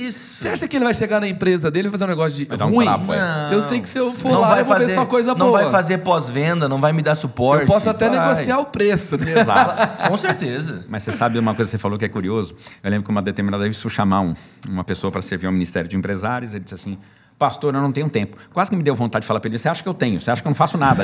eu, eu, eu tô aqui, tô de boa, não estou fazendo nada, eu trabalho pouco.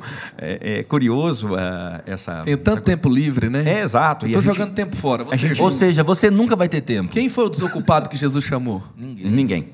Qual foi o tempo de. Aliás, fruto do bom trabalho é mais trabalho. tava- Quando a gente vai olhar para o ministério, quem que a gente chama? Os mais ocupados ou os menos ocupados? Você confia aquele que você já viu que dá resultado. Exatamente. Normalmente ele já está bastante ocupado com algumas tarefas. É, servir é- é uma das coisas da vida que a gente não faria por dinheiro nenhum. Exato. Mas a gente faz porque a gente ama. Exatamente. Porque uma vez o é, Benny Lipscher pregando uma, uma mensagem sobre servir. E ele dizia assim sobre aquela cultura americana ali do é, que, que em novembro você tem qual que é aquele dia ali em novembro que eles fazem os jantares Thanksgiving. Thanksgiving e ele fala que ali na, na família dele né ele tá lá ele é o, o, o líder o cara do Jesus Culture o cara né tal a rede social dele super bombada e ele pega e fala que lá ele é o desca- descascador de batatas e ele fala que ele ama tanto no Thanksgiving descascar as batatas porque é é um evento, ele está com a família dele, cada um está fazendo uma coisa. Ele fala assim: Eu não estou descascando a batata, pensando assim, nossa, é, o ano que vem eu vou ser promovido, eu vou pegar o peru para assar, porque é um lugar de mais qualidade. Ou se não, assim, não, é, eu não tenho tempo para descascar a batata, porque eu sou muito importante, então eu não vou vir o ano que vem para descascar a batata, porque eu vou valorizar mais o meu passe. Ele está dizendo, cara. Eu estou no melhor lugar, fazendo a melhor coisa, estou com a minha família, eu amo fazer isso aqui. E igreja é família também. Exatamente. Eu acho que isso Você é uma- fala assim, se eu não estiver lá descascando a batata, estou no lugar errado. Exatamente. Não é verdade? Eu estou aqui servindo. Eu, eu acho que aí vem uma palavra que é fundamental se entender: gratidão. Quem tem Gratidão. um coração grato serve. Quem entende o tamanho da morte vicária, substitutiva de Jesus, a morte. Vai eh, fazer consta- alguma coisa. Vai, porque o próprio Deus esvazia-se a si mesmo, não é isso que a gente vai ler. Ele se esvazia, é Deus. Ele diz assim: eu venho, ele chega aqui e diz assim: eu não vim para ser servido, eu vim para servir. Uhum. O Senta maior aí, entre vocês é o que serve. põe aí. Grandeza. Pronto. Servir. Põe teu pé aí, que inclusive que eu vou lavar ele. Põe teu pé aí, eu tô limpar Eu? suas. Eu vou limpar suas frieiras aí, fica tranquilo que eu vou. Meu Deus. É, e é- na época tinha frieira e não tinha. brinca não. né? Tinha coisa. Não, tinha. Porque eles andavam Pesão no caminho cascudo. animais, imagina. Pesão cascudo. Sandálias abertas. Exato. Tinha Sandálias abertas. coliformes secais e tudo mais. Eu tô É. falando, é, é- é entender que é, quando a gente tem um coração grato, a gente descobre que o Senhor é meu pastor e eu não sinto falta de nada. E aí você serve. Os ingratos nunca servem. O coração dele está peludo, ele acha que todo mundo lhe deve alguma coisa. Entender a graça de Jesus é algo fundamental para o coração do cristão. o Bill né? Johnson- Isso, isso reflete na empresa da gente muito. Sim. Muito. O Bill Johnson disse que isso, isso me impactou. Uma vez eu, eu li isso no livro do Bill Johnson e mudou minha vida, como eu penso sobre esse assunto. Deus está se importando mais com o teu crescimento do que com o teu conforto. Sim. Então, para mim, isso muda tudo. Porque, porque sabe aonde eu cresço? Servindo. Então, servir não é para ser confortável. Servir é para nos esticar. Servir é para nos elevar. Servir, é, até estava procurando aqui que o, o, o pastor Gustavo Paiva, ele foi lá na igreja, ah, na Catalyse Conference, e ele falou assim, né? Naquele casamento todos beberam o vinho, mas somente aqueles que carregaram as talhas viram a água sendo transformada em vinho. Uau. Uau. Uau. Aonde eu queria estar nesse casamento? Sendo servido ou servindo e falar, eu participei do primeiro milagre. Meu Deus! Meu Deus, meu Deus. A multiplicação dos pães e peixes aconteceu quando eles entregavam. Não foi, não teve um caminhão multiplicado para ser alocado em cestos, mas enquanto eles davam, era multiplicado. Então quem estava dando estava vendo o pão aparecer. Meu Deus. Deus. E olha só, eu queria que, se vocês puderem, eu vou, vou para vocês já fazerem aí o planejamento. Eu sei que empresário é estrategista e já vai fazendo o planejamento do que vem, né? Então, duas coisas para a gente fechar. Tem como listar, tanto no Ano Empreendedores, tanto no Marketplace, é, quais são as principais frentes que são feitas ali, até para dar um norte para é, a galera que está aqui. Depois vocês vão falar como começaram o ministério, como que vocês começariam um ministério com empreendedores. E ali no final, eu falei duas e vou para três, né? A terceira e última coisa aí, a lista, livro para ler, lugar para visitar, filme para assistir. Tem qual que é a lista aí, a curadoria de vocês para quem tem a mentalidade empreendedora, quer desenvolver, quer é, abrir frentes nessa, nessa linha. Tá? Então vamos começar aí nessa última etapa falando sobre as frentes, as áreas de atuação do Ministério de Empreendedorismo de vocês. Aqui, pastor, a gente tem aqui em São José ah, uma área que chama capelania, uma das frentes que a gente tem é a capelania. A gente vai à tua empresa para uma ampliação, um, uma dificuldade relacional, é uma vertente mais pastoral. Uhum. Né? É, até o pastor Sérgio Ivo, quem, quem lidera esse ministério aqui na nossa igreja. Então é uma. Da Armazém Bakery. Da Armazém Bakery. Então o, o Sérgio vai para com essa equipe, com Garax, etc., para ir até aquela empresa para um determinado assunto que pode ser é, menos técnico. Mas a gente tem também um braço técnico de mentoria. Né? Aqui a gente faz os quatro primeiros encontros, valida se esses quatro encontros valeram, se estão gerando fruto, porque a gente também não pode ficar perdendo tempo também. Você vai lá, aconselha a pessoa quatro vezes, você não vê qualquer mudança, não fez qualquer das tarefas. Uhum. Então a gente uhum. também cobra que tenham tarefas feitas para dar continuidade no processo. Só que oração, mas não quer mexer nas planilhas. Exato.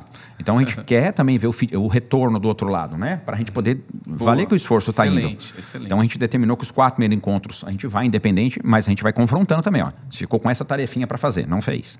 Na próxima, tá de novo. Não fez no quarto, a gente vai dizer, olha, não podemos continuar porque não tem as tarefas feitas. Faz todas as tarefas e procura a gente de novo. Não é? A gente não está fechando a porta, a gente está dando um, um critério.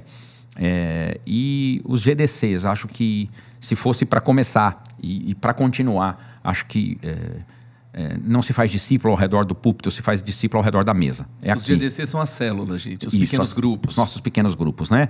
É, eu acho que ele é fundamental para a saúde do, do ministério. Uau! É, porque você forma o perfil de, de, de, empresários, a gente partilha a mesma dor.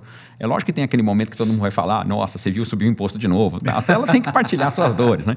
O que eu falo Quem vai ganhar é, as o, eleições? O, isso aí é perigoso é, falar. Isso é perigoso, é. Do melhor não falar. Cara, mas o, me, o melô do... Eu falo que o melô do, da época do imposto de renda tem, tem um louvor, né? o, o, o, louvor do imposto de renda, né? É restituir, eu quero de volta. Que é, é, a gente empresário tem esse, tem, esse, tem esse louvor no coração na época do IR, né? Excelente! Mas, então partilha a mesma dor. Então a gente tem essa mesma, a gente tem é, acertar é. perfil com células de empresários, de acordo também com o tamanho do perfil. A gente tem uma célula de perfil de empresários que já estão numa outra fase de maturidade muito grande.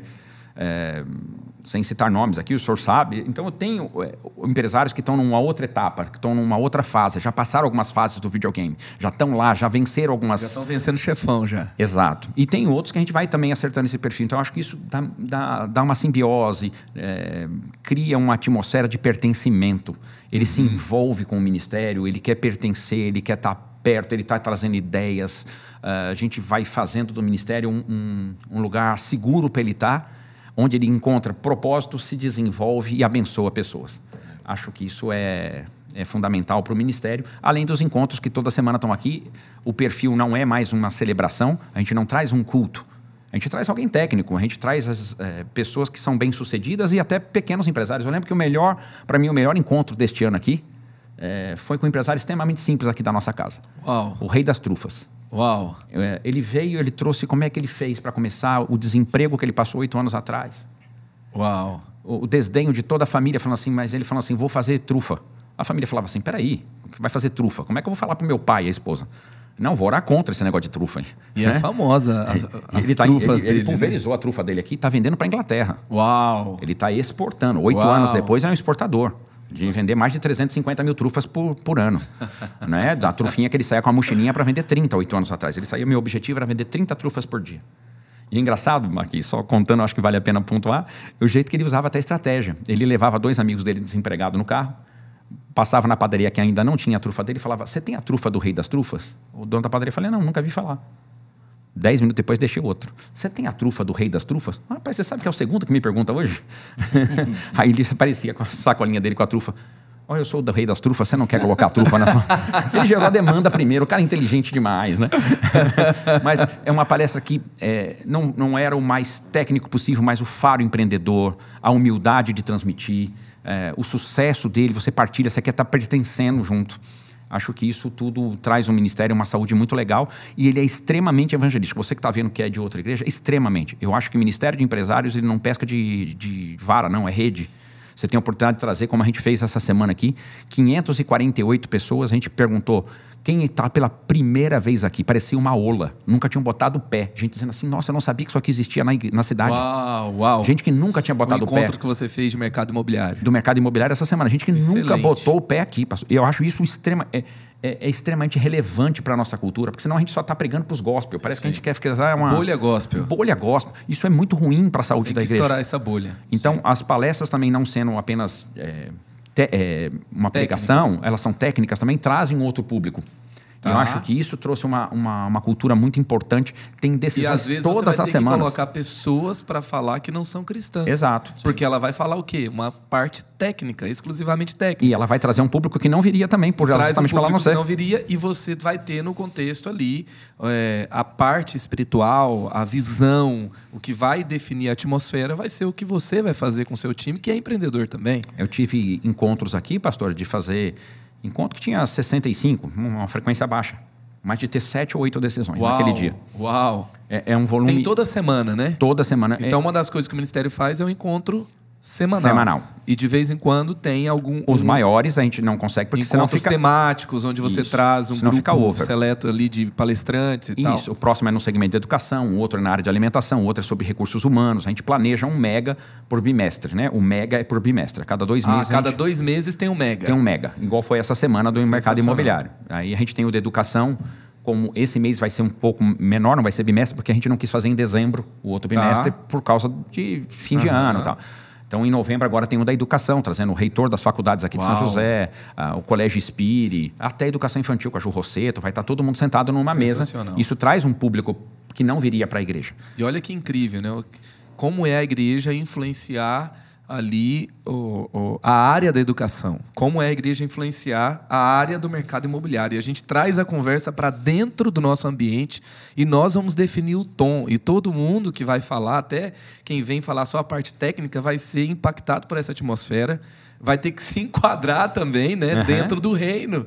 E, e ali, então, você tem conversão, você tem pessoas que saem mais, é, muito melhor preparadas, muito mais preparadas. Você vai ter, uau, é muita coisa que acontece. Você vai servir a cidade, você vai servir as pessoas, vai servir os empresários cristãos e É vai isso. jogar as É olhar, redes. é olhar no servir, não é só para o público Muito interno, é para bom. todo mundo. Esse ano, pastor, teve- tivemos quatro preletores não cristãos que vieram à igreja que aceitaram Jesus no final do Marketplace. Uau! Eu acompanho um caminho com ele Uau. toda semana. Estamos ali fazendo um discipulado pessoal com ele mesmo. Quatro preletores. preletores do ano não conhe... não Meu um- Deus, um deles nunca tinha incrível. botado o pé na nossa Incrível, igreja. E olha que a nossa igreja é relevante, é grande, é um marco na cidade. Mas muitos, a gente acha que todo mundo já conhece, não é bom. Isso é bom até a gente entender. Nem todo mundo conhece. Quando você cansar de falar... E você- o segredo é colocar acha- o pé. Eu É estava colocar falando com um amigo, ele é empreendedor, né?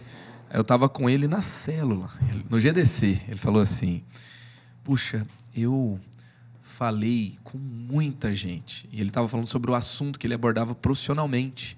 Aí ele virou para mim e falou assim: Mas imagina se, da mesma forma que eu estou falando sobre isso, eu falasse de Jesus? Porque as pessoas vêm falar comigo o tempo todo. Por causa da área dele, por causa do know-how que ele tem.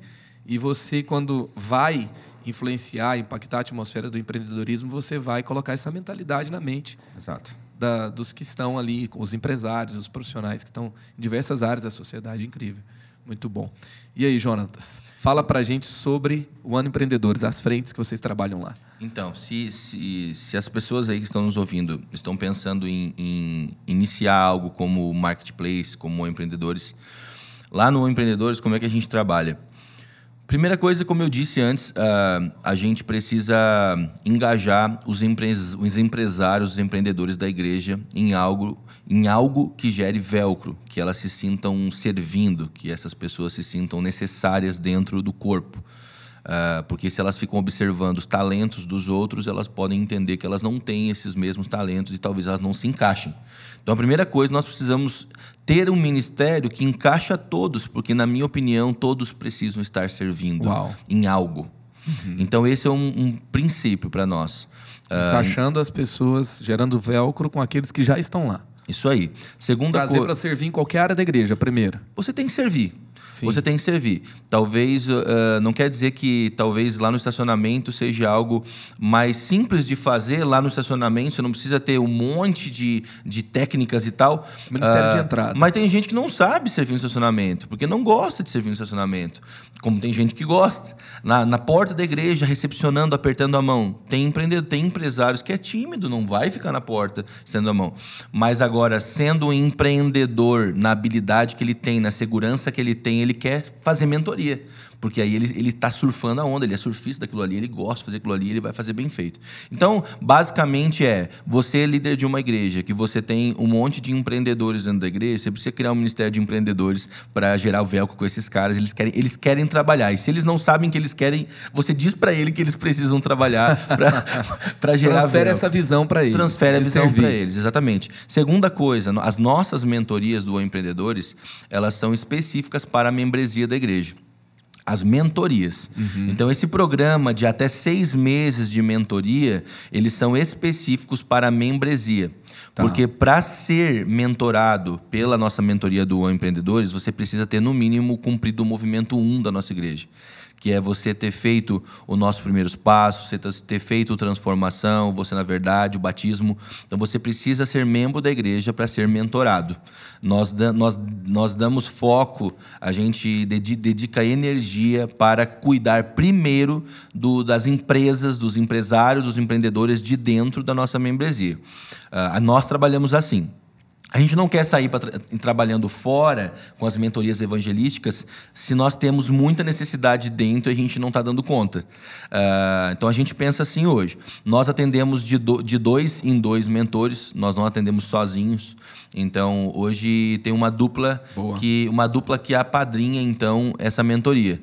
Então o Murilo e o Fernando, por exemplo, podem ser uma dupla que está atendendo a mentoria na empresa do Eduardo. Tá. Eles andam juntos, porque é melhor serem dois do que um dentro desse, desse atendimento, né? E esse projeto é aquele que você disse que tem 20 mentores. Mais de 20 mentores. Mais de 20 mentores. Já tivemos e que um... já teve uma experiência de mentoria e recuperação de mais de 100 empresas. Muitos casos, muitos casos uh, tem sido um sucesso porque tem, porque tem amado, tem abençoado a membresia. Uhum. Eles, têm, eles, eles têm se sentido amados, têm, têm uh, gerado mais velcro dentro da igreja não estou falando agora do empreendedor uh, mentor, estou falando uhum. do, de quem está sendo mentorado lá na outra ponta. Está se sentindo amado, cuidado e amando mais a igreja, amando mais a nossa liderança, porque a gente foi enviado para ir lá ajudar. Uh, e o legal são dois, são dois mentores, então, por atendimento. Hoje nós temos mais de 20 mentores uh, atendendo as empresas. Só que nós temos um processo, uma dica, de diagnóstico. Então, o que quer dizer isso? que eu, como líder do ministério, eu faço primeiro os diagnósticos. Então, quando eu faço um, dois, três atendimentos, que são em média quatro, cinco, seis por semana, Eduardo, uh, tem muitos casos que eu, nesses dois, três atendimentos, já consigo matar charada. Eu já consigo entender qual é a necessidade, já consigo dar um, uma, um, uma receita e a pessoa encontra o caminho e segue a vida. Nem sempre precisa entrar na mentoria de seis meses. Talvez uhum. em uma, duas, três conversas eu já consigo dar um direcionamento e acabou o assunto. Agora, quando eu vejo que é um caso mais complexo, aí eu tenho que dar entrada para o pro programa de seis meses, onde uma dupla de mentores abraça a causa Entendi. e segue adiante. Além tem, da mentoria. Tem, então tem uma triagem. Tem uma triagem. Tá. Além da mentoria, nós temos os workshops, que daí é onde há um aulão aonde eu, aonde eu trago todos os mentores e trago todos os mentorados para dentro de uma sala e nós fazemos como você estava citando, onde a gente traz então especialistas, pessoas para falar para um grande grupo sobre aquele assunto em pauta. Que nem agora nós tivemos um tempo sobre metaverso, então a gente traz alguém nesse assunto. A gente está com alguma situação em relação a tráfego digital, então a gente traz alguém nessa, nessa temática para estar então num aulão ensinando as pessoas. Uh, também não é evangelístico, também é algo para os mentores e os mentorados. Aham. Agora, nós temos aquele que você foi, aí sim. Aquele que tinha mais de 700 Aí ali. sim é, é- é evangelístico, na onde a gente trouxe esse cara fantástico aí com esse livro sensacional Uma honra tá lá. para falar então para os times. Então, qual foi o nosso apelo, né? Nós tínhamos lá, pastor, ah, 30%, 40% de não, não, não cristãos naquela noite lá. Uau, Por- uau. por quê? Porque o nosso apelo é para os times. Entendi. Então, ó, você que, você que tem um time na, na imobiliária, você que tem um time de 20 corretores, traz os corretores. Tudo a Isso aí. partir daquele grupo que é mentoriado, Isso. que mentoreia, e Isso. eles vão trazer os seus times dentro da empresa, vão trazer o Isso. seu amigo empresário. Isso, então a gente fala com o líder, né? E Porque a cada men- dois meses. Porque a mentoria do Juan é com o Eduardo, mas o Eduardo tem 73. Então quando a gente então quando a gente faz na o, verdade, né, o evento, isso, e quando a gente faz o evento Amigos com empresários. Quando a gente faz o evento com o Marcos Madaleno, o apelo para ti é o seguinte: você está sendo amado, está sendo cuidado. Então agora tamo, chama o teu time. 73. É o even- famoso evento ponte. Isso aí. Você vai fazer uma ponte sobre o abismo entre as pessoas e a igreja. É isso aí. Aí E você onde- vai ter ali um chamariz, né? Vai ter um assunto, vai ter ah, algo que vai atrair Isso aí. pessoas de fora e vai motivar os de dentro a convidar os de fora. É isso aí. Então, o nosso, nosso programa bem, é bem assim como eu expliquei aqui agora para vocês, para quem quiser implantar, é nesse sistema. Sensacional. E vocês falaram como começar já, né? Então, o Eduardo falou sobre o GDC, sobre o cuidado pastoral ali ao redor das mesas, trazendo para esse ambiente. O Jonatas falou: comece dando vocação, propósito dentro da igreja para os empresários que já estão lá. E depois trabalhe com eles ali no ambiente da igreja. E, e o Jonatas falou de um case para mim também que eu achei, achei muito legal sobre o café. Que ele falou assim: o pastor, o pastor Marcelo, um salve, pastor Marcelo, grande amigo, ele vê uma área da igreja que precisa de um, de um punch de empreendedorismo ali, ele coloca o Jonatas lá. E aí a questão é que eles alugaram um local e precisava ali ter um café. E aí conta aí, o que, que virou esse café? Opa. Hoje é sensacional. é- é, a gente tem um, um- um- um jogador lá no time que é um fenômeno, que é o Bob. Ah, ele é ba- Barista. barista e é um dos melhores. E, e nós precisávamos, então, ah, ir para o novo local da igreja. A gente queria servir a membresia com mais opções. Inspirado em vocês, a gente pensou em uma cafeteria. E o Bob era a pessoa-chave para isso. E nós implantamos a cafeteria. Porém, depois de implantada a cafeteria, nós começamos a enfrentar desafios de processos. Porque implantar é uma coisa, agora depois que começa a rodar, você começa a entender que tem algumas coisas que precisam ser ajustadas. Aí o pastor Marcelo. Primeiro que o, o Jonathan e o Eduardo deve ser igual, não consegue ver as coisas fora do, do padrão. Já, já, já começa. Ô pastor, eu tô vendo coisa lá, posso ir lá? Vai agora, vai. Pelo amor de Deus. Então nós implantamos um caixa rápido, aonde nós eliminamos uma fila enorme que nós tínhamos, nós implantamos Solicitação um... por aplicativo. Nós implantamos um aplicativo, Bob, dire- na direção disso tudo, implantou um aplicativo aonde você está indo para a igreja, você já faz o teu pedido do teu frappuccino. Quando você chegar na igreja, estacionou o teu carro, o teu, teu frappuccino já estava na lista de pedido. Então você está você tá lá dentro da celebração e você quer um cappuccino, você sabe que vai levar uns cinco minutinhos, você já faz o pedido pelo aplicativo, aí você se levanta do seu lugar na cadeira, vai lá, quando você chega lá já está na mão, você já paga pelo cartão de crédito. Então, tentando ah, processos, implantando processos para tentar otimizar o tempo o mais rápido possível. Isso é uma ideia. Olha só, se você tem um, um Ministério de Empreendedores ativo, pastor que está nos ouvindo, você também pode pegar esses caras para ajudar também dentro do staff da igreja, né? Uau, é isso aí. Isso é muito e Aí, importante. e aí o, o case, né?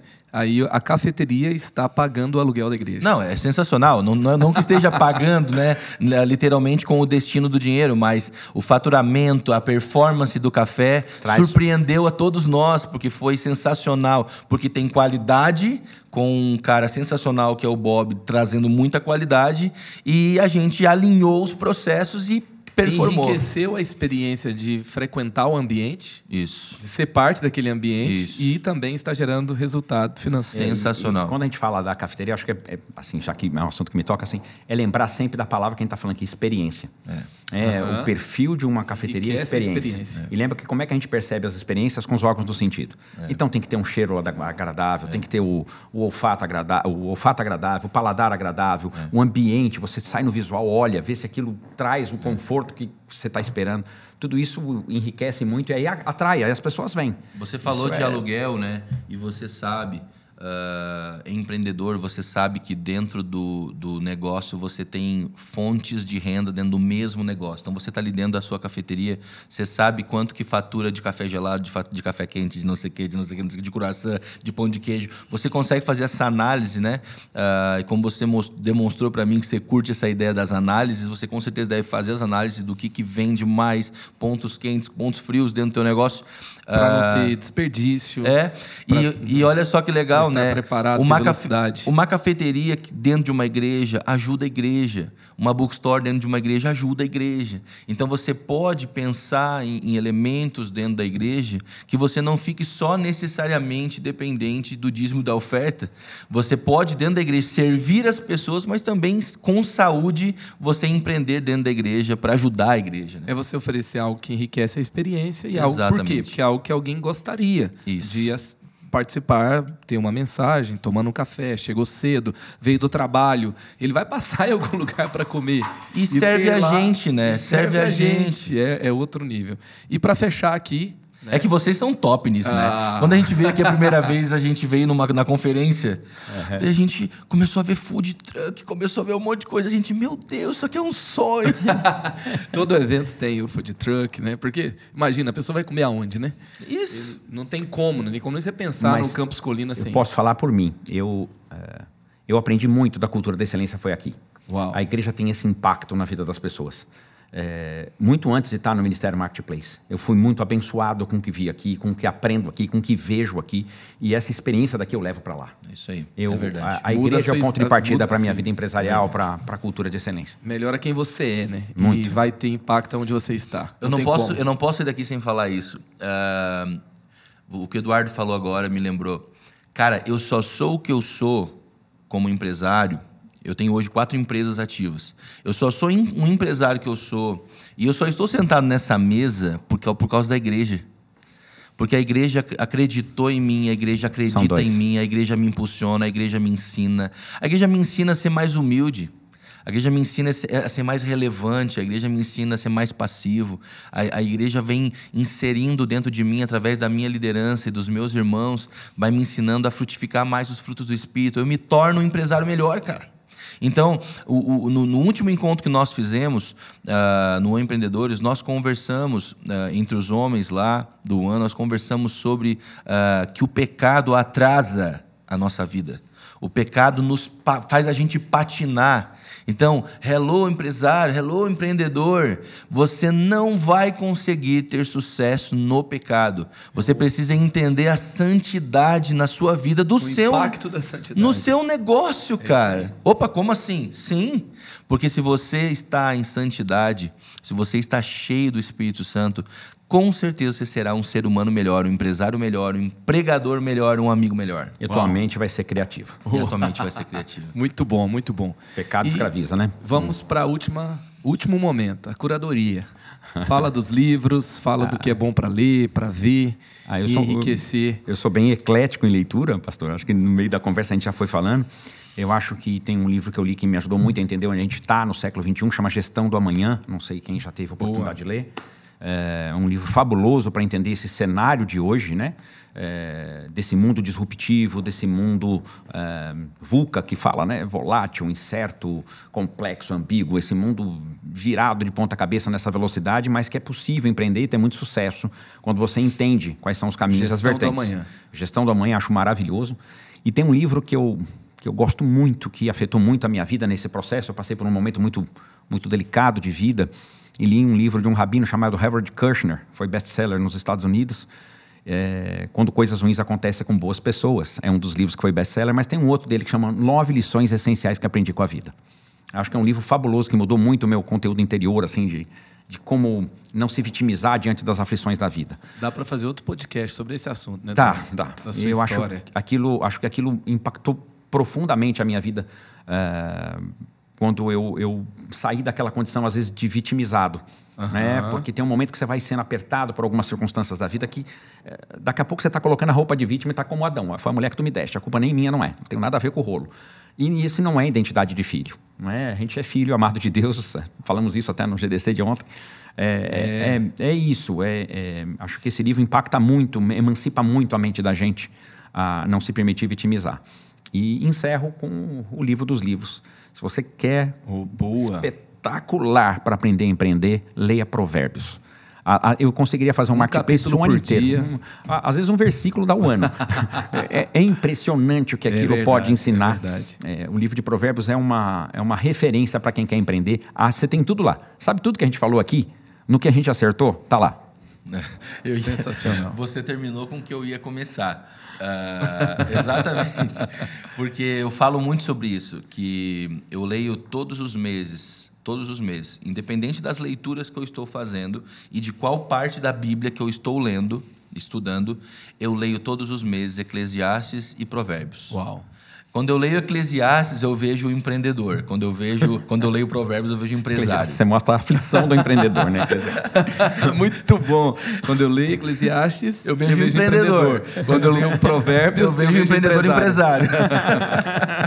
Porque ele já, ali em Provérbios, ele já fez uma análise, ele já amadureceu. Tem, tem até, interessante vocês falarem isso, né? O, o, o primo rico, Uhum. Lá ele, ele fez a. Ele fala que a leitura de provérbios mudou a vida dele. Exatamente. Mudou a vida Thiago dele. Nigro. Ele, ele, Tiago Nigro, ele passou Nigro. a fazer.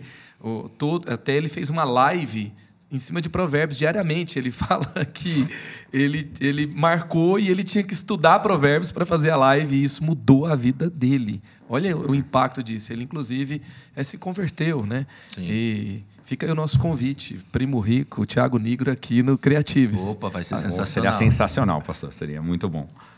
Eu, então, a Bíblia com certeza é fundamental e, e realmente eu indico, o Eduardo indicou, eu indico uh, Provérbios, mas também em complemento com Eclesiastes e, e, as outras leituras dos livros da Bíblia, você pode se dedicar nisso. Uh, eu gosto muito de um livro também que eu li há muito tempo, já li duas vezes, que é Talento Não É Tudo, Uhum. John Maxwell, né? Uh, é um livro sensacional. Outro livro que não é porque é o meu pastor, mas é um livro que foi lançado aqui pela editora. Uh, é um livro que virou uma chave na minha vida. Eu era muito conservador. Muito conservador. Quando eu li Acelere o Seu Destino, do pastor Marcelo Cruz. Acelerou. Eu fui destravado Catalisou. nessa ideia de não, não. Porque às vezes as pessoas vão ler o título Acelere o Seu Destino e vai entender que você vai ler aquele livro e vai, e vai, e vai começar a viver a 180 por hora. Não é essa, não é esse o conceito do livro. O conceito do livro é colocar você na velocidade permitida. Uau. Porque tem muito empreendedor, tem muitas pessoas que estão andando na pista da esquerda a 80 por hora. Também não dá. Não dá, não entendeu? dá. Então, se você está na pista da esquerda e pode andar a 110, então leia Acelera Seu Destino e comece a andar a 110. Andar abaixo de 60 vai dar até multa, né? Abaixo de 55. Exatamente. E, e, na curadoria, acho que vale a pena... Eu não vou lembrar o nome do filme, é com Justin Timberlake. É, que ele, o futuro, o tempo, é a moeda do futuro. E acho que esse livro tem uma, uma coisa brilhante que ele diz ali. É, no, imagina que no futuro não vai ter mais dinheiro e tudo é pago com o tempo. E Uau. as pessoas têm um reloginho que pagam com o tempo. Um dia de trabalho te dá um dia de vida. Então você trabalha para viver o amanhã. Mas tem gente rica, tem gente que tem 150 anos, 200 anos. E ele encontra nesse. Qual que é o nome do filme? É, Contratempo. Contra o tempo, acho. que Just é, in Time. Mas é algo assim. Em, é em inglês é assim. é Just in Time. É, Mas e, é sensacional. E, sensacional. E tem uma cena vale do filme, pastor, vale a pena ver, é, que esse homem que só tem um dia encontra com um homem que tem um reloginho que tem 116 anos, 120 anos, eu não vou é. precisar. E tem um monte de gente tentando ir atrás dele para roubar esse relógio. É. O ladrão quer roubar o relógio do tempo. E ele encontra com esse cidadão que só tem um tempo, ele ajuda esse homem milionário de tempo a fugir. E só tem um dia. Só tem um dia. Tá. E eles encontram lá, fogem, fogem, fogem, fogem. Eles fogem desses bandidos que estão tentando assaltar e eles entram num galpão abandonado e eles dormem lá. Quando ele acorda pela manhã, ele olha para o relógio dele, aquele homem tinha doado todo o tempo dele para ele. E na janela, escrito assim, a janela toda empoeirada, escrita com o dedo mesmo, está lá. Saiba que esse tempo não é seu, é meu. É entender que esse tempo nosso aqui não é nosso, foi Deus que deu.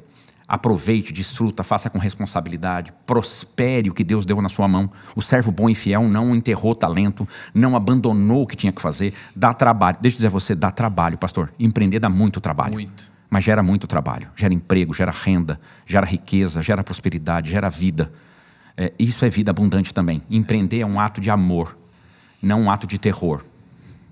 Uau. É, Uau. se eu pudesse indicar um filme, esse que o Eduardo indicou realmente é sensacional.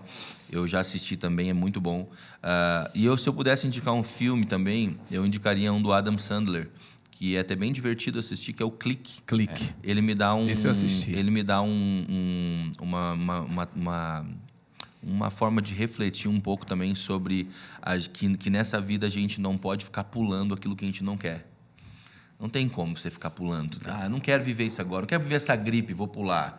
Não quero. Você precisa entender que o, o, o, o, o teu erro de agora, o teu obstáculo de agora, a tua queda de agora é aprendizado, aprendizado, aprendizado, aprendizado. Então você não pode ficar pulando. Você está gripado, cara, talvez não. Será que não é você dar uma paradinha? Né? Não, mas eu não quero ficar gripado porque eu quero andar. Não, não, talvez Quero é aquela você- injeção que me coloca de pé em uma hora e me tira uns três dias de vida e eu preciso só estar bem. Que ninguém, ninguém nos acuse de ter sido spoiler, porque os filmes já estão velhos, esses que a gente citou aqui, por favor. É, por favor. Mas Né? é que são muito bons. Muito realmente. bons, muito Vale a bons. pena ver. Sensacional, sensacional. A gente vai ter que ter Isadora aqui também. É verdade. No podcast, que é a esposa do Jonatas. Sensacional. Muito bom, muito bom ter vocês. Tem que ter você de novo, Eduardo, contando também um pouco mais da sua história, Será da um sua prazer. superação, Será um que prazer. é inspiradora também É um para qualquer pessoa. Que bom, que papo incrível. Obrigado pela generosidade de vocês, pelo tempo. Muita gente foi abençoada. O tempo de vocês é muito caro. E vocês aqui dando essa consultoria de quase duas horas, uma hora e 43 de episódio agora, tá? Coloca aí o que mais marcou você, o que mais mexeu com você. Coloca a sua sugestão, seu comentário. E essa mesa vai ser enriquecida pelo que você traz também. Muito obrigado. Obrigado, Jonatas. Obrigado também, Eduardo. Obrigado, obrigado. Que tempo incrível. Obrigado. Criative-se. O extraordinário te aguarda em Jesus. Deus abençoe. Tchau. E aí, espero que você tenha gostado desse episódio. Eu quero te lembrar que também nós estamos no Spotify. Pode deixar lá suas cinco estrelas para o nosso podcast. Criative-se também está no TikTok. Procura a gente lá. Criative-se Cortes no YouTube e também no Instagram, tá? Criative-se Underline Podcast no Insta. Valeu, galera. Criative-se.